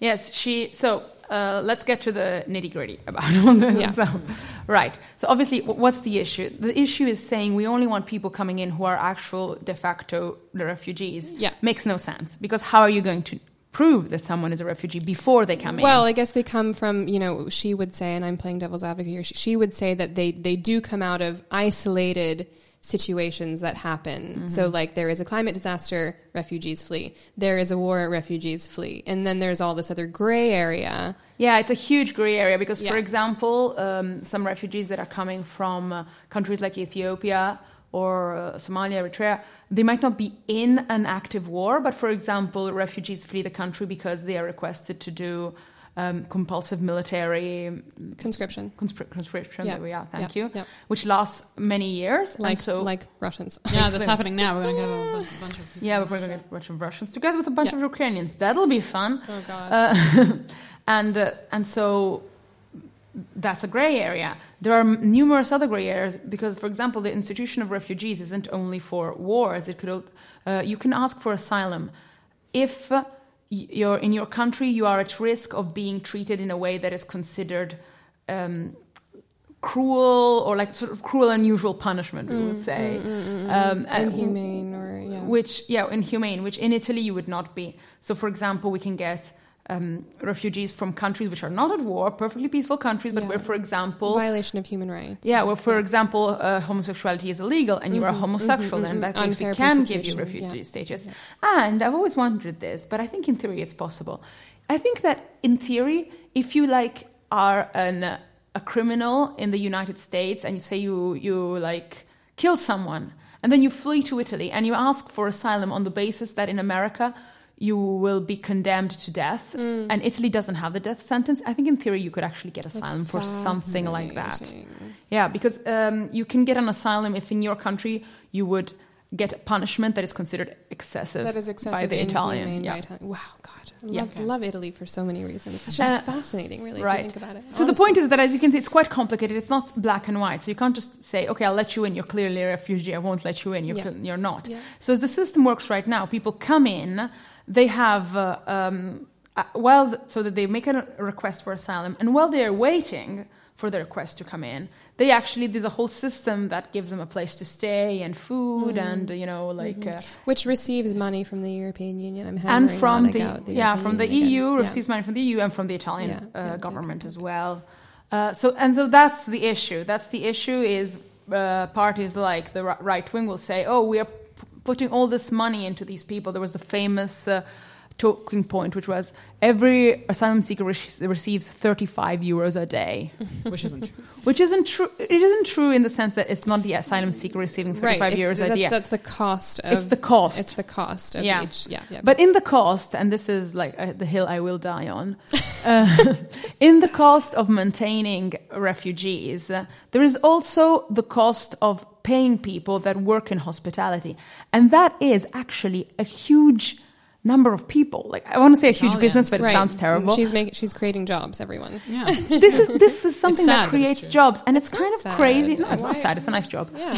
Um, No, it, it's a good part of. Um, of- of- and it's kind of crazy if you think about it. If you think that the right wing will always make a talking point of things like, "Oh, we can't close this factory," or "We can't," you know, like Trump did, wanted to open coal mines so people could work in them, right? right. Like, Oh, okay, hello, we're in 2022, but um, and yeah, uh, the, the right always makes a talking point of you can't shut this down or you can't stop this thing because it will make people lose their jobs, and nobody ever talks about how many jobs there will be lost in hospitality. I can actually give you a, a real example when um, uh, when Salvini rose to power in uh, 2018 with in the last elections with no 2019 uh, sorry I'm t- thinking 2019 with uh, he was in power with the Movimento Cinque Stelle he changed some laws regarding hospitality which sort of cut down the numbers of people of refugees and uh, my friend lost her job I have a, and, and it, it was really sad because my friend really loved her job. I mean, it's Good like, yeah, it was really, really a sad thing. I mean, some people, this is a hard work, it's a hard job. It's uh, you're very prone to burnout and everything. So, Yeah, yeah. you know, some people are uh, would be kind of happy to lose their jobs in a sense, even though it's hard to find another job, but they'd be okay with it. But she really loved her job; it really gave her life meaning. So it's something I will never forgive Salvini for. Mm. Yeah. Anyway, Yeah. Anyway, so what Many do the parties want to do about this? Okay, So, let's get into the. so so yeah. I mean, I guess it's so it's so simple as like Meloni is really just kind of cre- is making all is dancing around the subject, which is that she wants to lo- decrease the amount of immigrants coming into Italy, and she's kind of like she never outrightly says that because she's a right wing politician. Um, but she says all the you know and then she just comes up with these cr- so it's how counterintuitive is this right so on the one side she's saying we're calling all these immigrants refugees and they're not refugees. We need like we need to focus on legal immigration and you know essen- essentially trying to put a focus on the refugee actual like the actual trying to honor the actual refu- her what she would say the actual like the real refugees. But then on the other side of the argument she literally comes out and says you know she gave this famous this little clip that's been viral in Italy she says hey you know venezuelans are uh, there's like a huge percentage of venezuelans who have who come from italian descent who have italian origin. They're christian you know as, as sylvia was saying they look like us. They share in italian values. We need more venezuelan migrants coming in. And so it's like okay but you just said a second ago that immigration is like we don't need immigrate mm-hmm. immigrants we need refugees. So you're saying that it's just it's it's i mean she said I the silent part out loud. Somehow, she what? She said the silent part out loud. You know, like we act- we need like Christian people that are like us, Right, not people that are not like us. Exactly, exactly. Which I think a lot of Italians are like, you know, is she wrong? Do you guys think she's wrong? I mean, a part of me kind of, I, I mean, it, it goes back to this. It goes back to this argument of of the different kinds of immigration that exist in Italy, which are ius soli, ius scholae, and ius sanguinis. Basically, in one ius soli, you can just have citizenship by being born in Italy, which Mm-hmm. is, um, you know, these are the, the right, the cate- categories of right to citizenship, which is the way it is in America. Mm-hmm. Ius scholae means that after a certain period of living in Italy, you can apply for School. Essentially. Yeah, after like uh. Yeah. having uh, gone to, through one cycle of schooling. Yeah, so like it's after school- you it's like primary Italy school. school. yeah. No, but also you have to do like Italy school. You have to know about Italian. yeah, yeah. No, No, no, no, yeah, no. it's a- true, a- it's true. after having gone Yeah, to school yeah. in Italy for one cycle of school, so like either all the primary school or middle school or high school, Right. then you can ask for Italian citizenship. Right, but you also need to like know about Italian language and culture. That's and a, okay. and- that's and- that's debatable. Mm, okay. That, that that one's debatable. Like some people want there to be a test on Italian culture for you to get Right. Italian and citizenship. Italian language there there already is. Yeah. Well, Yeah. the thing is, it's it's sort of obvious because the moment that you request that a kid has done five years of primary school, Yeah. then they will obviously speak Italian. They will Right. obviously know a little Right. bit about history Right. because they've studied it. Right. So, I mean, Yeah. Yeah, sure. It's sure. sort of- but it's if a- you're a given. but if you're like you know the mother of this kid in primary school, maybe you won't have that. No. yes, exposure. it's uh, yeah. The ius soli, ius sanguinis, uh, use um, scholae debate is only for the kids mostly. It's not really for adults. Mm-hmm. And it's then- about children who grow up in Italy because at the moment, if you are a child who's from uh, an immigrant family, from a foreign family, who was born or grew up in Italy, it's kind of hard Mm-hmm. to get Italian citizenship, even though like you spent your whole life Yeah. here and you know no other country. yeah. And then we have uh, ius sanguinis, which is the way it works, for example, in Ireland. Whereas if you have, you know, an Italian grandfather, or like in Ireland, if you have an Irish grandfather, or if you can prove that your, you know, your great great great grandparents Mm-hmm. were migrants from Ireland during the, I mean, not not because it's during the famine, but for example, during the potato famine, it's like you're now entitled to Irish citizenship. And this is how it works now in Italy, and it's really okay. I don't want to. No, it doesn't swear work here. that way Yeah, yeah, it does. In Italy, it does. you are Now entitled it's to. sanguinis. Ah, yeah, now, it's ius sanguinis. Okay, yes, okay. in Italy it's jus sanguinis, and it's absolute bullshit. Let me s- put that out there. it. can beep it Why don't you say what you really mean? because what it means, as we mentioned before, Italy has a, a long history of emigration to different countries. The, and since we have jus sanguinis, that means that if you are a citizen of Bolivia and your grandfather was Italian and you have an Italian surname, uh, so your surname is Rossi because your grandfather emigrated to Yeah. Italy, to, to Bolivia 50 years ago. Uh, so you've lived in Bolivia all your life. Your mother has lived in Bolivia all her life. That you've never been to Italy, but your grandfather is Italian. You can request Italian citizenship, And you can vote. and you can vote, which is wild. Wow. I Yeah. can't vote. No, and I've can't- lived in Italy for half my Exactly. life. Exactly. Like Yes. everything has made more sense. to Emma me is a like you. perfect Yeah. example of you. Thank you, Scholar. thank you. I think Yeah. so too. I remember the perfect example. Full stop. Of everything. No, but she's a perfect example I- of I Jus Scholae. wish that If were Jus true. Scholae ex- existed, Emma, who went to school in Italy, could be able to request Italian citizenship. But, and it makes sense. I mean, this kind of drives me insane. no, I can request Italian citizenship because I own my home here and basically Oh, I've go. lived here, you know, for many years. Not consecutively, uh, well, consecutively, and then Mm-hmm. I, yes, I could. I think I'm eligible after five Okay. years. Okay.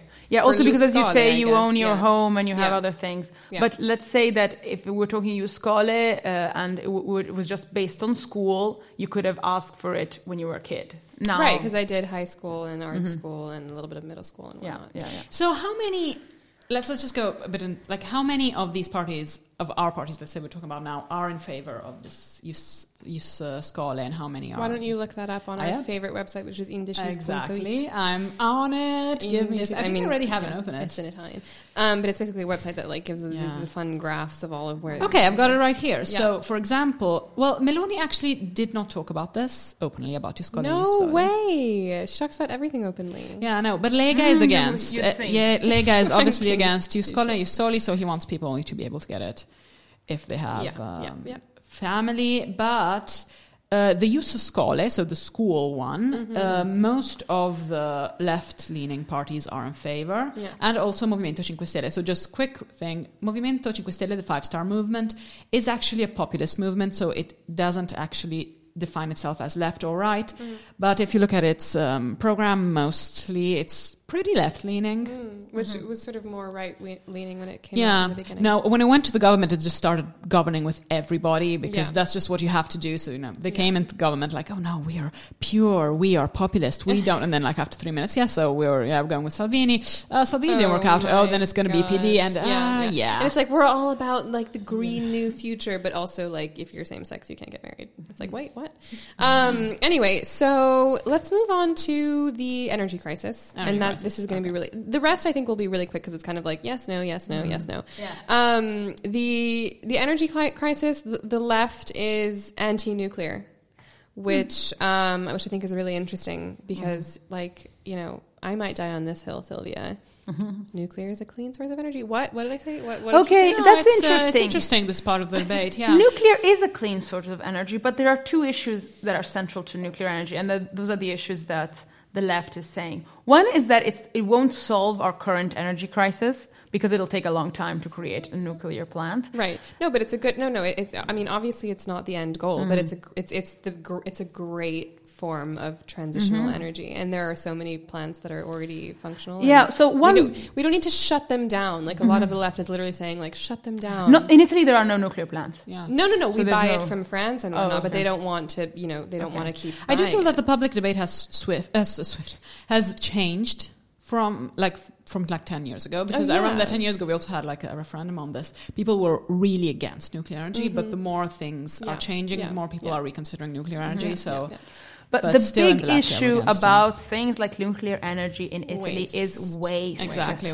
Because in Italy, we have a history of not properly disposing Of of, waste Yeah, because, because of, of the mafia. mafia. Beca- literally because of the mafia and how mm. does people are like scratching their heads like wait how does that work waste is such a profitable business mm-hmm. that the mafia has really gained a lot of power and wealth by monopolizing the waste industry and basically saying that they were creating all of the well i mean they would pose as companies that would say that they were creating really efficient waste programs and like they were essentially just filling landmines with like toxic nuclear runoff. I mean that's an exaggeration but ki- kind of also kind not what happened and obviously where this happened there's been a a, crisis, a health crisis because obviously people have a lot of, yeah, uh, of exposure to exposure, radiation yeah. and whatnot. Um, and so then there's natural gas and natural gas mining, which is divisive. Um, I think that the right is for, like, the far right is for the construction of new natural gas mining plants, Mm-hmm. correct? Um, I guess the center right coalition is more like, let's just use it now in, Yes. in the meantime. Um, and the left like wants completely renewable energy. So anyway, everyone across Everybody the whole wants to- political yeah spectrum is in favor of renewable energy. Yeah, of course. So that's- and there there are no climate change deniers in Italian politics. Um, no one's like, eh, is But yeah. an issue? But nuclear is only a like only the right is like Yeah. openly in favor of Yeah, nuclear. yeah, yeah. And then there's a whole part of um, how many people are in favor of drilling, Yeah.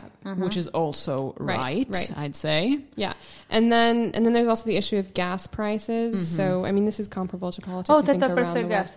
Yeah, I think th- the um, the left wants to wants to like have incrementally increasing gas prices to incentivize the transition to renewables, whereas the right wants to cap gas prices, especially in light of the war in Yeah, I think Ukraine. right now they all want to cap them because obviously it's a Yeah. popular move. Yeah, But yes, Yeah. uh, the left is all about. yeah. Um, oh, I love it. I don't know if you noticed, but if you go on uh, on this website that we're using, if you press Yeah, on the little thing, it, It, t- tells, you what it is. Yeah, it tells you it's the best website in the world. Yeah, but if you're when they Italian, said it as well. indeciso.it. Yeah, like if you go to the little tick where We're- it says. we should uh, get sponsored by them for Yeah, this we should. If you go to on the little tick which says that PD wants uh, the cap to the gas price, and you click on it, it She there's a tweet. so Italian. Wanted the cap to the gas price. Yeah, there's a there's like a tweet from PD which says Oh, immediately a cap to the a European cap to the gas price. Oh, the PD wants a cap to the gas Yeah, price. absolutely. Oh, okay, okay, okay. I just said that the left doesn't, or Yeah, no, they do, the, do, the left, the left doesn't want it. The left wants it to increase, and the right. Also. Yeah, yeah, they Everyone all agree. it. It's forget, all across the board. The said. only one is your best friend Paragone, who for some reason says no. He's my best friend personally. We we went to It primary school it. together. We had a little fling. No. Um, oh my, I, I don't think he's handsome. I will Google that. Thank you. So I'm going to talk about Russia and the war and militarization Okay. while you Google Paragone. Yeah. Um, and obviously a picture of us making out is going to come up. I Um, could go on one of those websites, you know, that makes different kind of. DPIC. Uh, so basically, um, one point. you oh, said he's a Ukraine, hottie. right? He's bald. He looks like Joe Rogan. I, I, I would I would tap that. Um, he Italy is built on the premise that war as an instrument of oppression is rejected by Italy as a nation. So that means that they can't declare war on another country because it would be an instrument of oppression. They can only be allies. We saw that I think in Syria and Iraq, um, and we can do peacekeeping around the world. But, But- we can't declare war. So we can be allies of Ukraine. So then this opens the whole. So militarization. How much are we spending on the military? This is essentially what forms how we are interacting with Ukraine. This forms our relationship with Ukraine during the war. Um, the center right coalition. So as we said, Meloni, Salvini, and Berlusconi, like the most powerful coalition that is going to win will probably win. I can't just, I feel icky saying is going to win. Um, not because I I just don't really fully believe it, but the, they are in favor of increasing military expenditure. And so consequentially of helping Ukraine more. Um, the, the far right, for example, um, does not, I believe, want to c- continue helping the helping Ukraine because they're just a little bit more isolationist. They're sort of non-committal. They're non-committal, but even the far left. So, like, well, Silvia says Verde Sinistra is not far left, but the farther left, because she's like she. It's the, the graph that we were talking about before is like Sylvia, and then there's the right, and then there's the axis in the center. She's like, you know, as far left as it goes. The um, Falling off the side. exactly. She's she's falling off the hill that she's going to die on. I love that image so much. Um, with your flowy skirts. The, the the farther left, the green left, Verde Sinistra wants to stop sending weapons to Ukraine because they want to move towards a place of global disarmament. And so they're just completely anti-war and pacifist by nature. Entirely. Five Star Movement does not want to increase Ukraine expenditure, but mm, per- it doesn't also want to limit it. Um, and then we have Italexit, which is Paragone, my boyfriend, um, which is the Italian exit party for from the European Union. They're critical of NATO and they want to stop sending weapons to Ukraine.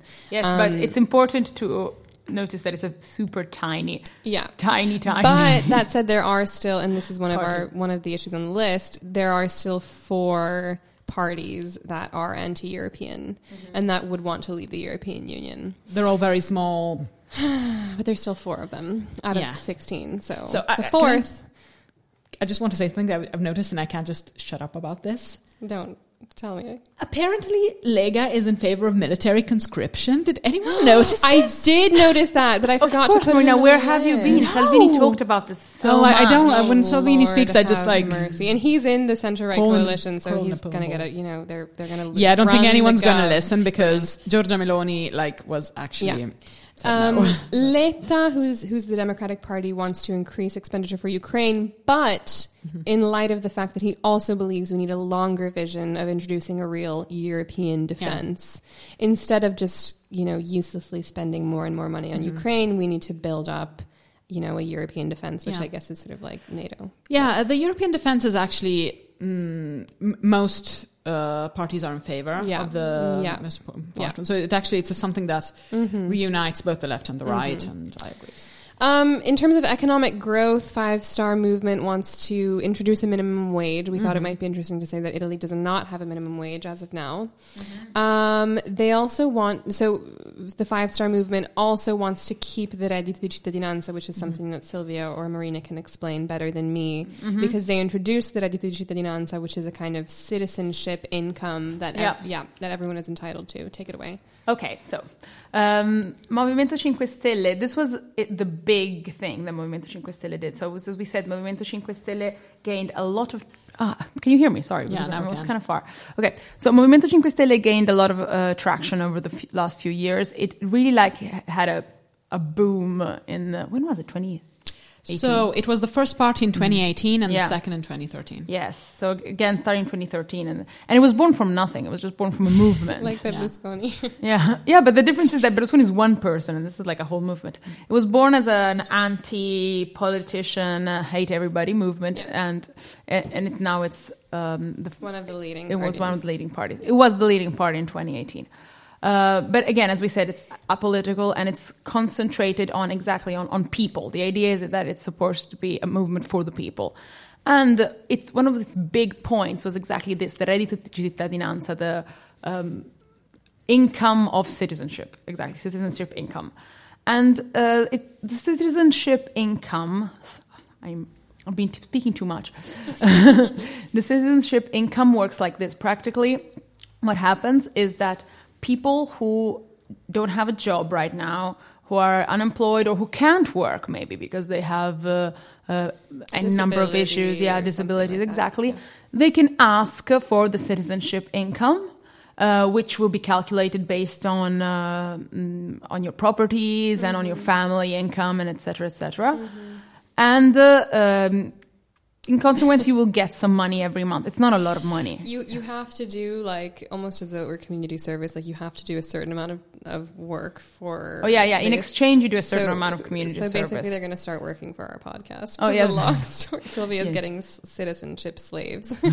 Yeah, exactly. Some uh, two people who um, who get citizenship income are actually coming to work for the radio as a yeah, Yeah. as a sort of like exactly. So they're going to be doing our dirty work. And uh, Just and the other thing with so the theory behind citizenship income is also that um, the you when you when you receive citizenship income, you also have to sign up for the sort of like um, employment bureau Mm-hmm. in Italy, and um, and the employment bureau will offer you jobs, and you can't. So the original thing was that you couldn't refuse more than three jobs. Right. It's like unemployment. there are or- loopholes to this, Right. but more or less this Yeah. Of is course, because it's Italian. and so, and so, one thing is that, for example, some of these, while the, maintaining this reddito di cittadinanza is definitely in the cards for Movimento Cinque Stelle, some of the other parties are sort of like saying, yeah, maybe we'll maintain it, but we'll change it, or you have to accept a job right away, or it's a whole thing. yeah. But it's, uh, it's and it's been a huge, enormous debate in the past uh, few months in Italy because, for example, there's been um, a lot of uh, debate around the fact that since the reddito di cittadinanza has been uh, in, in, available to people, uh, people have been working less. Like a lot of, especially restaurants and uh, It's like it's like the hotels the have been saying. that people receive during the pandemic. Everyone's like, people get lazy because they don't. Yeah, have to yeah. And it's actually quite ridiculous if you think about it. It always drives me insane because people will be like, "Oh, uh, I can't find any waiters for my restaurant because of the reddito di cittadinanza." reddito di cittadinanza is maximum 750 euros a month, but it's usually less. Like Yeah, you, you get the maximum if you're really like It's dire help. straits. It's aid. It's literally aid. Yeah. So if you're offering less than that Yeah. to a waiter, Yeah. maybe you're the problem. Thank you, Sylvia. Thank you for, for being on that hill. Um, on the left. So, two more really quick important points about economic growth. We have um, flat tax, which, like, honestly, a, m- most of the right is in favor of. Definitely, the right coalition are all in favor of Yeah. it. Um, which is basically a, a flat tax, also known as a proportional tax in, in English, is the opposite of personal income tax, which is personal income tax is a system upon which you, that your tax rate is informed by your bracket of income and it changes. It's it's not fixed. Um, whereas flat tax would be literally the same taxation rate for everyone across the board, which I think is at, right now at fifteen percent um, in the in the proposition. And then we have patrimonial patrimonial tax. Obviously, the left is not for this um, because it favors the wealth, and that brings me to the patrimonial tax, which is wealth tax. And you know, it's as intuitive as you think it is. The right is not for the wealth tax, and the left is for the wealth tax. Then we have pensioni, which are pension funds, which is a very sticky point in Italian politics because once upon a time, um, the pension system was very effective and very strong, and it's it's a pension pool in Italy the way it works. So basically, um, as you work throughout your life, a certain percentage of your income is taken out and goes towards the pension pool, and that goes on to pay the pension for people in retirement. Um, however, for a number of reasons, the pension pool is diminishing, and basically pensions can't be paid Yeah, either on time or in their entirety.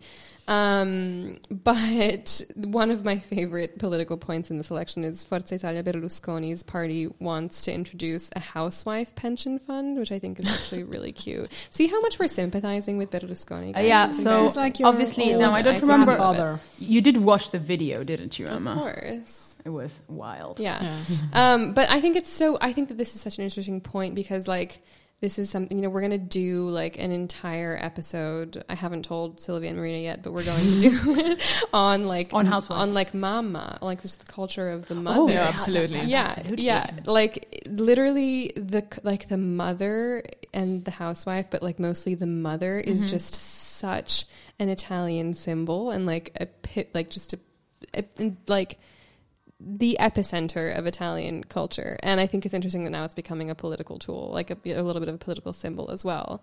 Um, because, you know, we have so many women who are just housewives and moms, and it's not like they're not, they're, they're really upheld by, like, they're sort of seen as, Yeah, as, the as like the center of, of, Right. of Italian, sort of the foundation upon which Italian culture and society is built. Absolutely. Yeah, yeah, yeah. That's that's true. Yeah. Um, and then we have civil rights, so like LB, LGBTQIA rights. Um, we said it, Meloni is abortion neutral. She wants health care for women and children so that women don't have to abort. Um, the only, there's only one party on the far left. It's not even in the center right. Oh, sorry, on the far right. It's not even in the center right coalition that is against abortion. Um, and then in terms of LGBT, It's so far right that I can't see it. yeah, there it is. She's like scrolling to the right. And then we have um, so LGBTQIA rights, of course, and Meloni is apparently again is is against. So she's for the fight against homo transphobia, which is phobia of, of homosexual and trans people, but she's against equal marriage. So she doesn't believe that that homosexuals should have the right to to get married and she says you already have civil union it's the same thing but with civil union um, you know they don't have financial rights they don't have legal rights they can't adopt children together so it's really not the same thing. Um, and then these topics are so interesting the ones i'm about to say to me because i think they just show like how different the political landscape in Italy is compared to other countries because in some areas we're so ahead like with abortion you know no one's coming for abortion effectively or really uh, but with issues like surrogate maternity not a single party is openly in support of surrogate, surrogate maternity This goes back to the whole mother thing, by the way. it so we're going to talk does. about it's it. Like, it's like it's it's a time. very Yeah. Sort of you know insular conservative fundamental way of seeing the mother and family life, and it's like no one dares step out of that scheme, and so no one is also for assisted procreation. Um, for same-sex couples, and no one is even open about ado- like adoption rights for couples of same sex or even for single parents, um, which is crazy. It's like single parents can, you know, they can be heterosexual, but they still, they just have to jump through hoops to adopt when they do. And it's very rare that they do. And no one is for changing those, those rules Yeah. and those laws. No, particularly. There are some, like Movimento Cinque Stelle is in favor of adoption of same sex, but it's not like an important part of the debate. So it's No. not like it's ever, Yeah, yeah. no one's ever going to because of anything the about church it. and the Vatican, Yeah. but we're going to do a whole episode on that.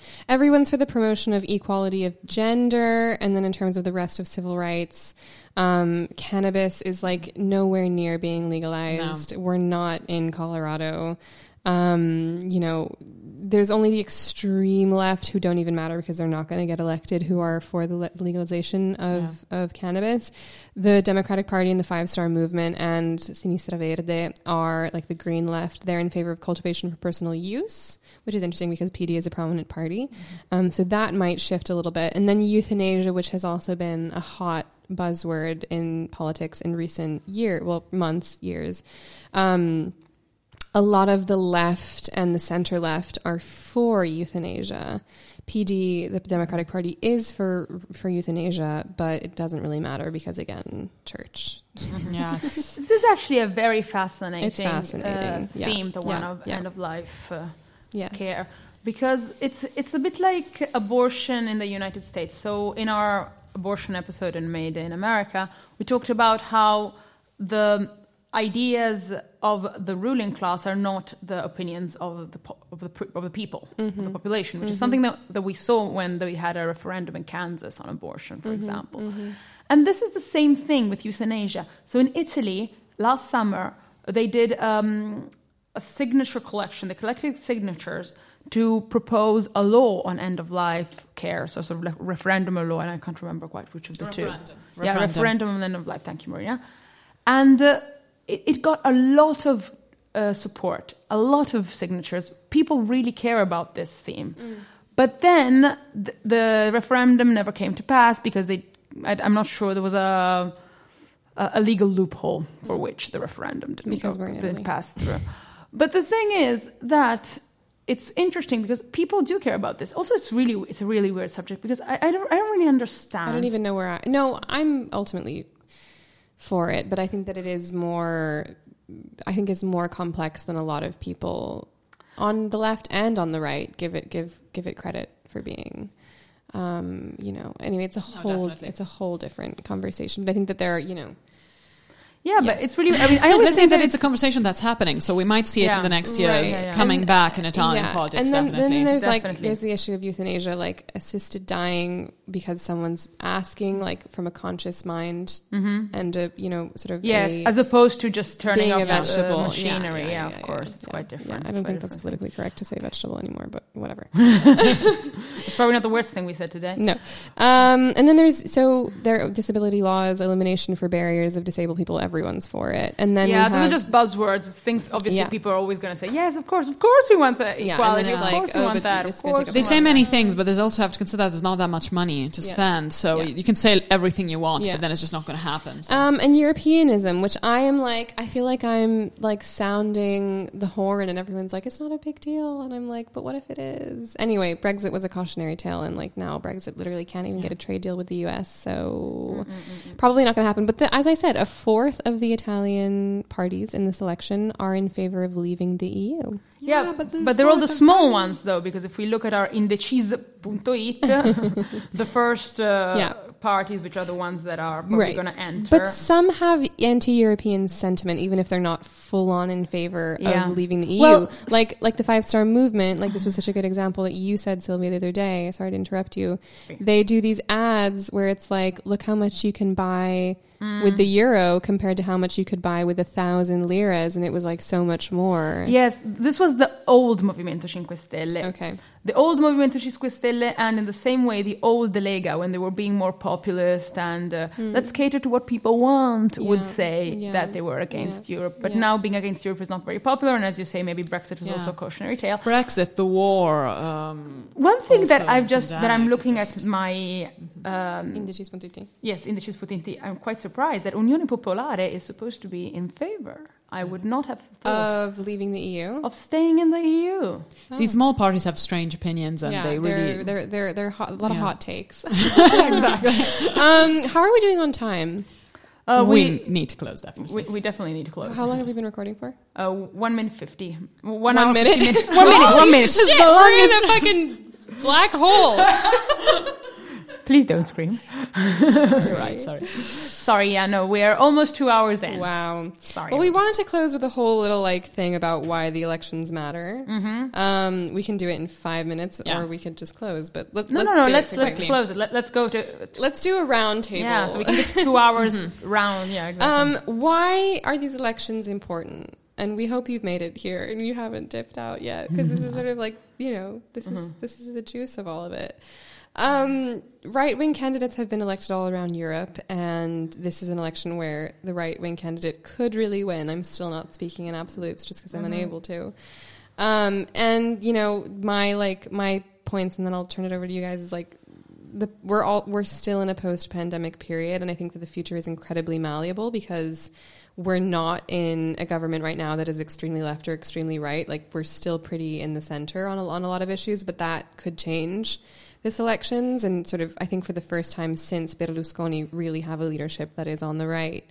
Um, and and yeah, I think that it's important because, as we said, a lot of governments in the last twenty years haven't made it to five years, and I think people are like, it's almost, I don't know, it's like, are we going to be able to make it? Are we not? It's kind of like a, it's not a game, but um, you know, I think just for like more for the for the vision of the Italian government as being stable. And I think a lot of Italians think that it is not. That it's just it's sort of like free for all and things are always coming down and things are always very volatile and you know can we like put in a government that that really is going to represent the wishes of the Italian people and that's really going to withstand the test of of 5 years um and then lastly like my last point is that and this is something that you guys have both really helped me realize. So many people on the left specifically really vote against what they want instead of in favor of what they do want.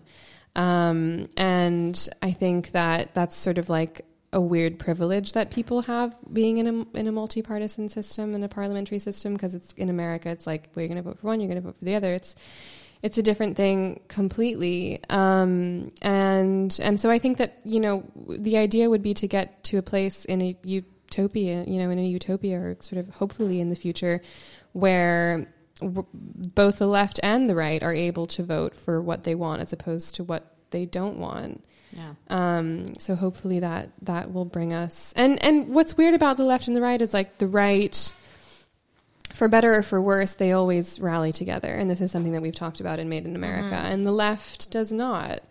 Um, and the left is much more divided and the left kind of hate each other within the left and it's the same thing in America nowadays.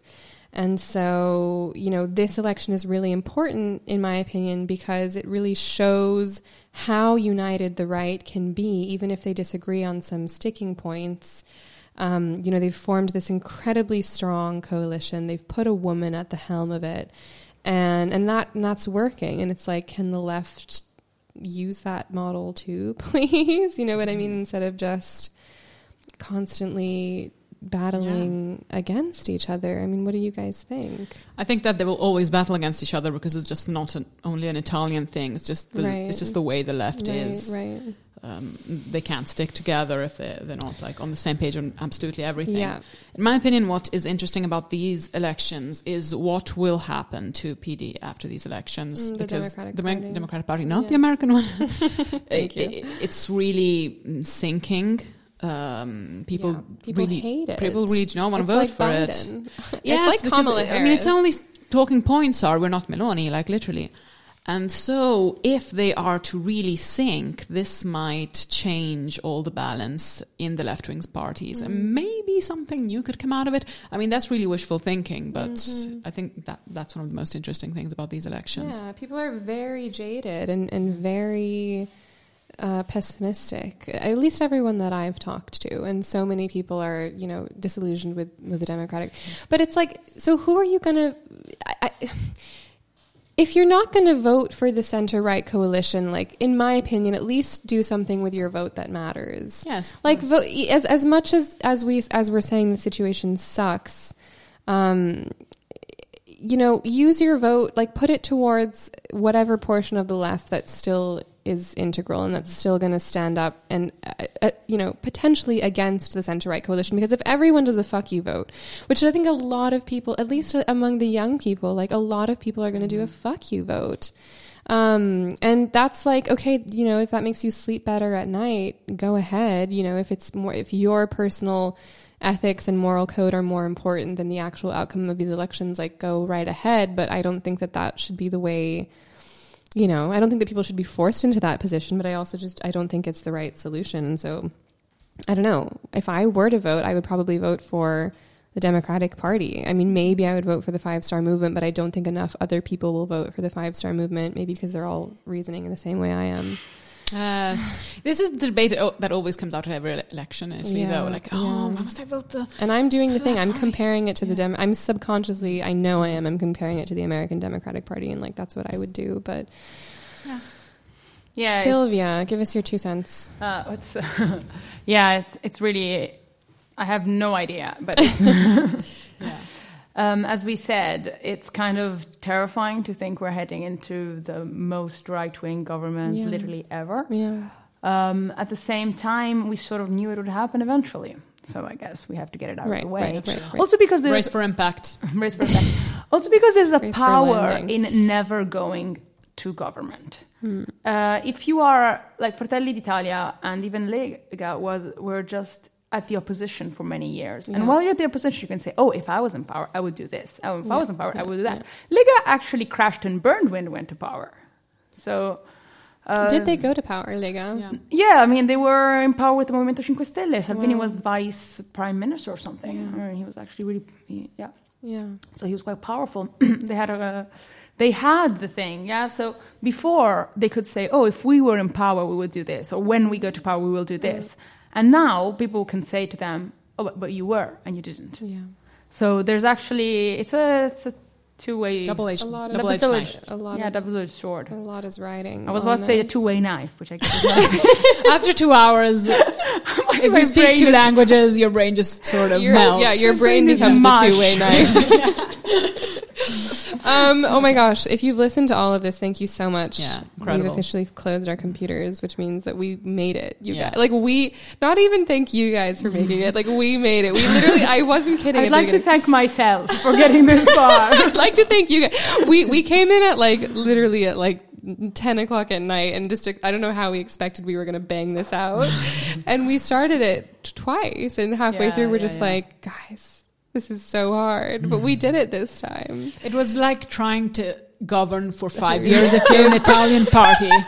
That's how it felt. exactly. And because we were very democratic we were, I was like guys I think we just need to go again. And then Sylvia's like I'm not doing this again. It was very very much a, our first heated moment in, I in this podcast. She was like I'm not coming in again. And I was like okay well I'm not editing the episode because it needs editing so like fuck you. Actually it was very democratic. We voted and, And actually it was a unanimous vote to be here yeah, I know. That, then Emma looked at me and was like, "It's eleven o'clock, and there are still twenty minutes." I was like, we have at least half an hour because Yeah. we haven't even gotten to Meloni and Exactly. the issues. And she's and I'm like, do you want to stay now or do you want to come home? Yes, and I was like, I mean, come home. We're gonna come back. Um, So yeah, so I think. thanks for listening because I think was, yeah, I think we've delivered you the episode that Yeah. that you, that You you, deserve, deserve. and the best honestly the best that we could have done.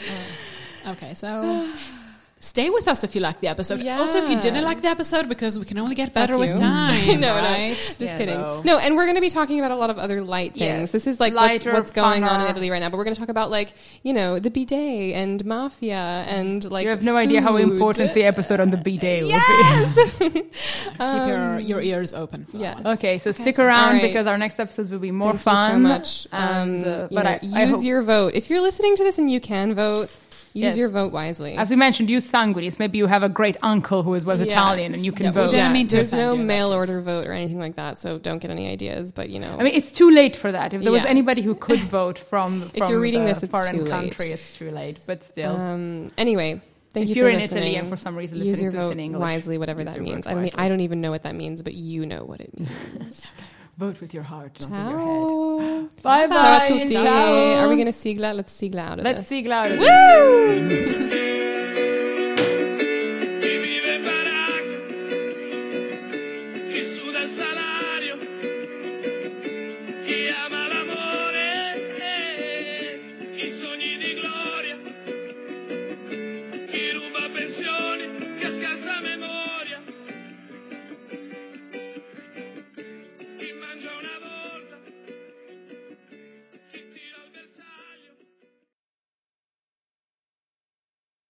Lucky Land Casino asking people what's the weirdest place you've gotten lucky? Lucky? In line at the deli, I guess? Aha, in my dentist's office.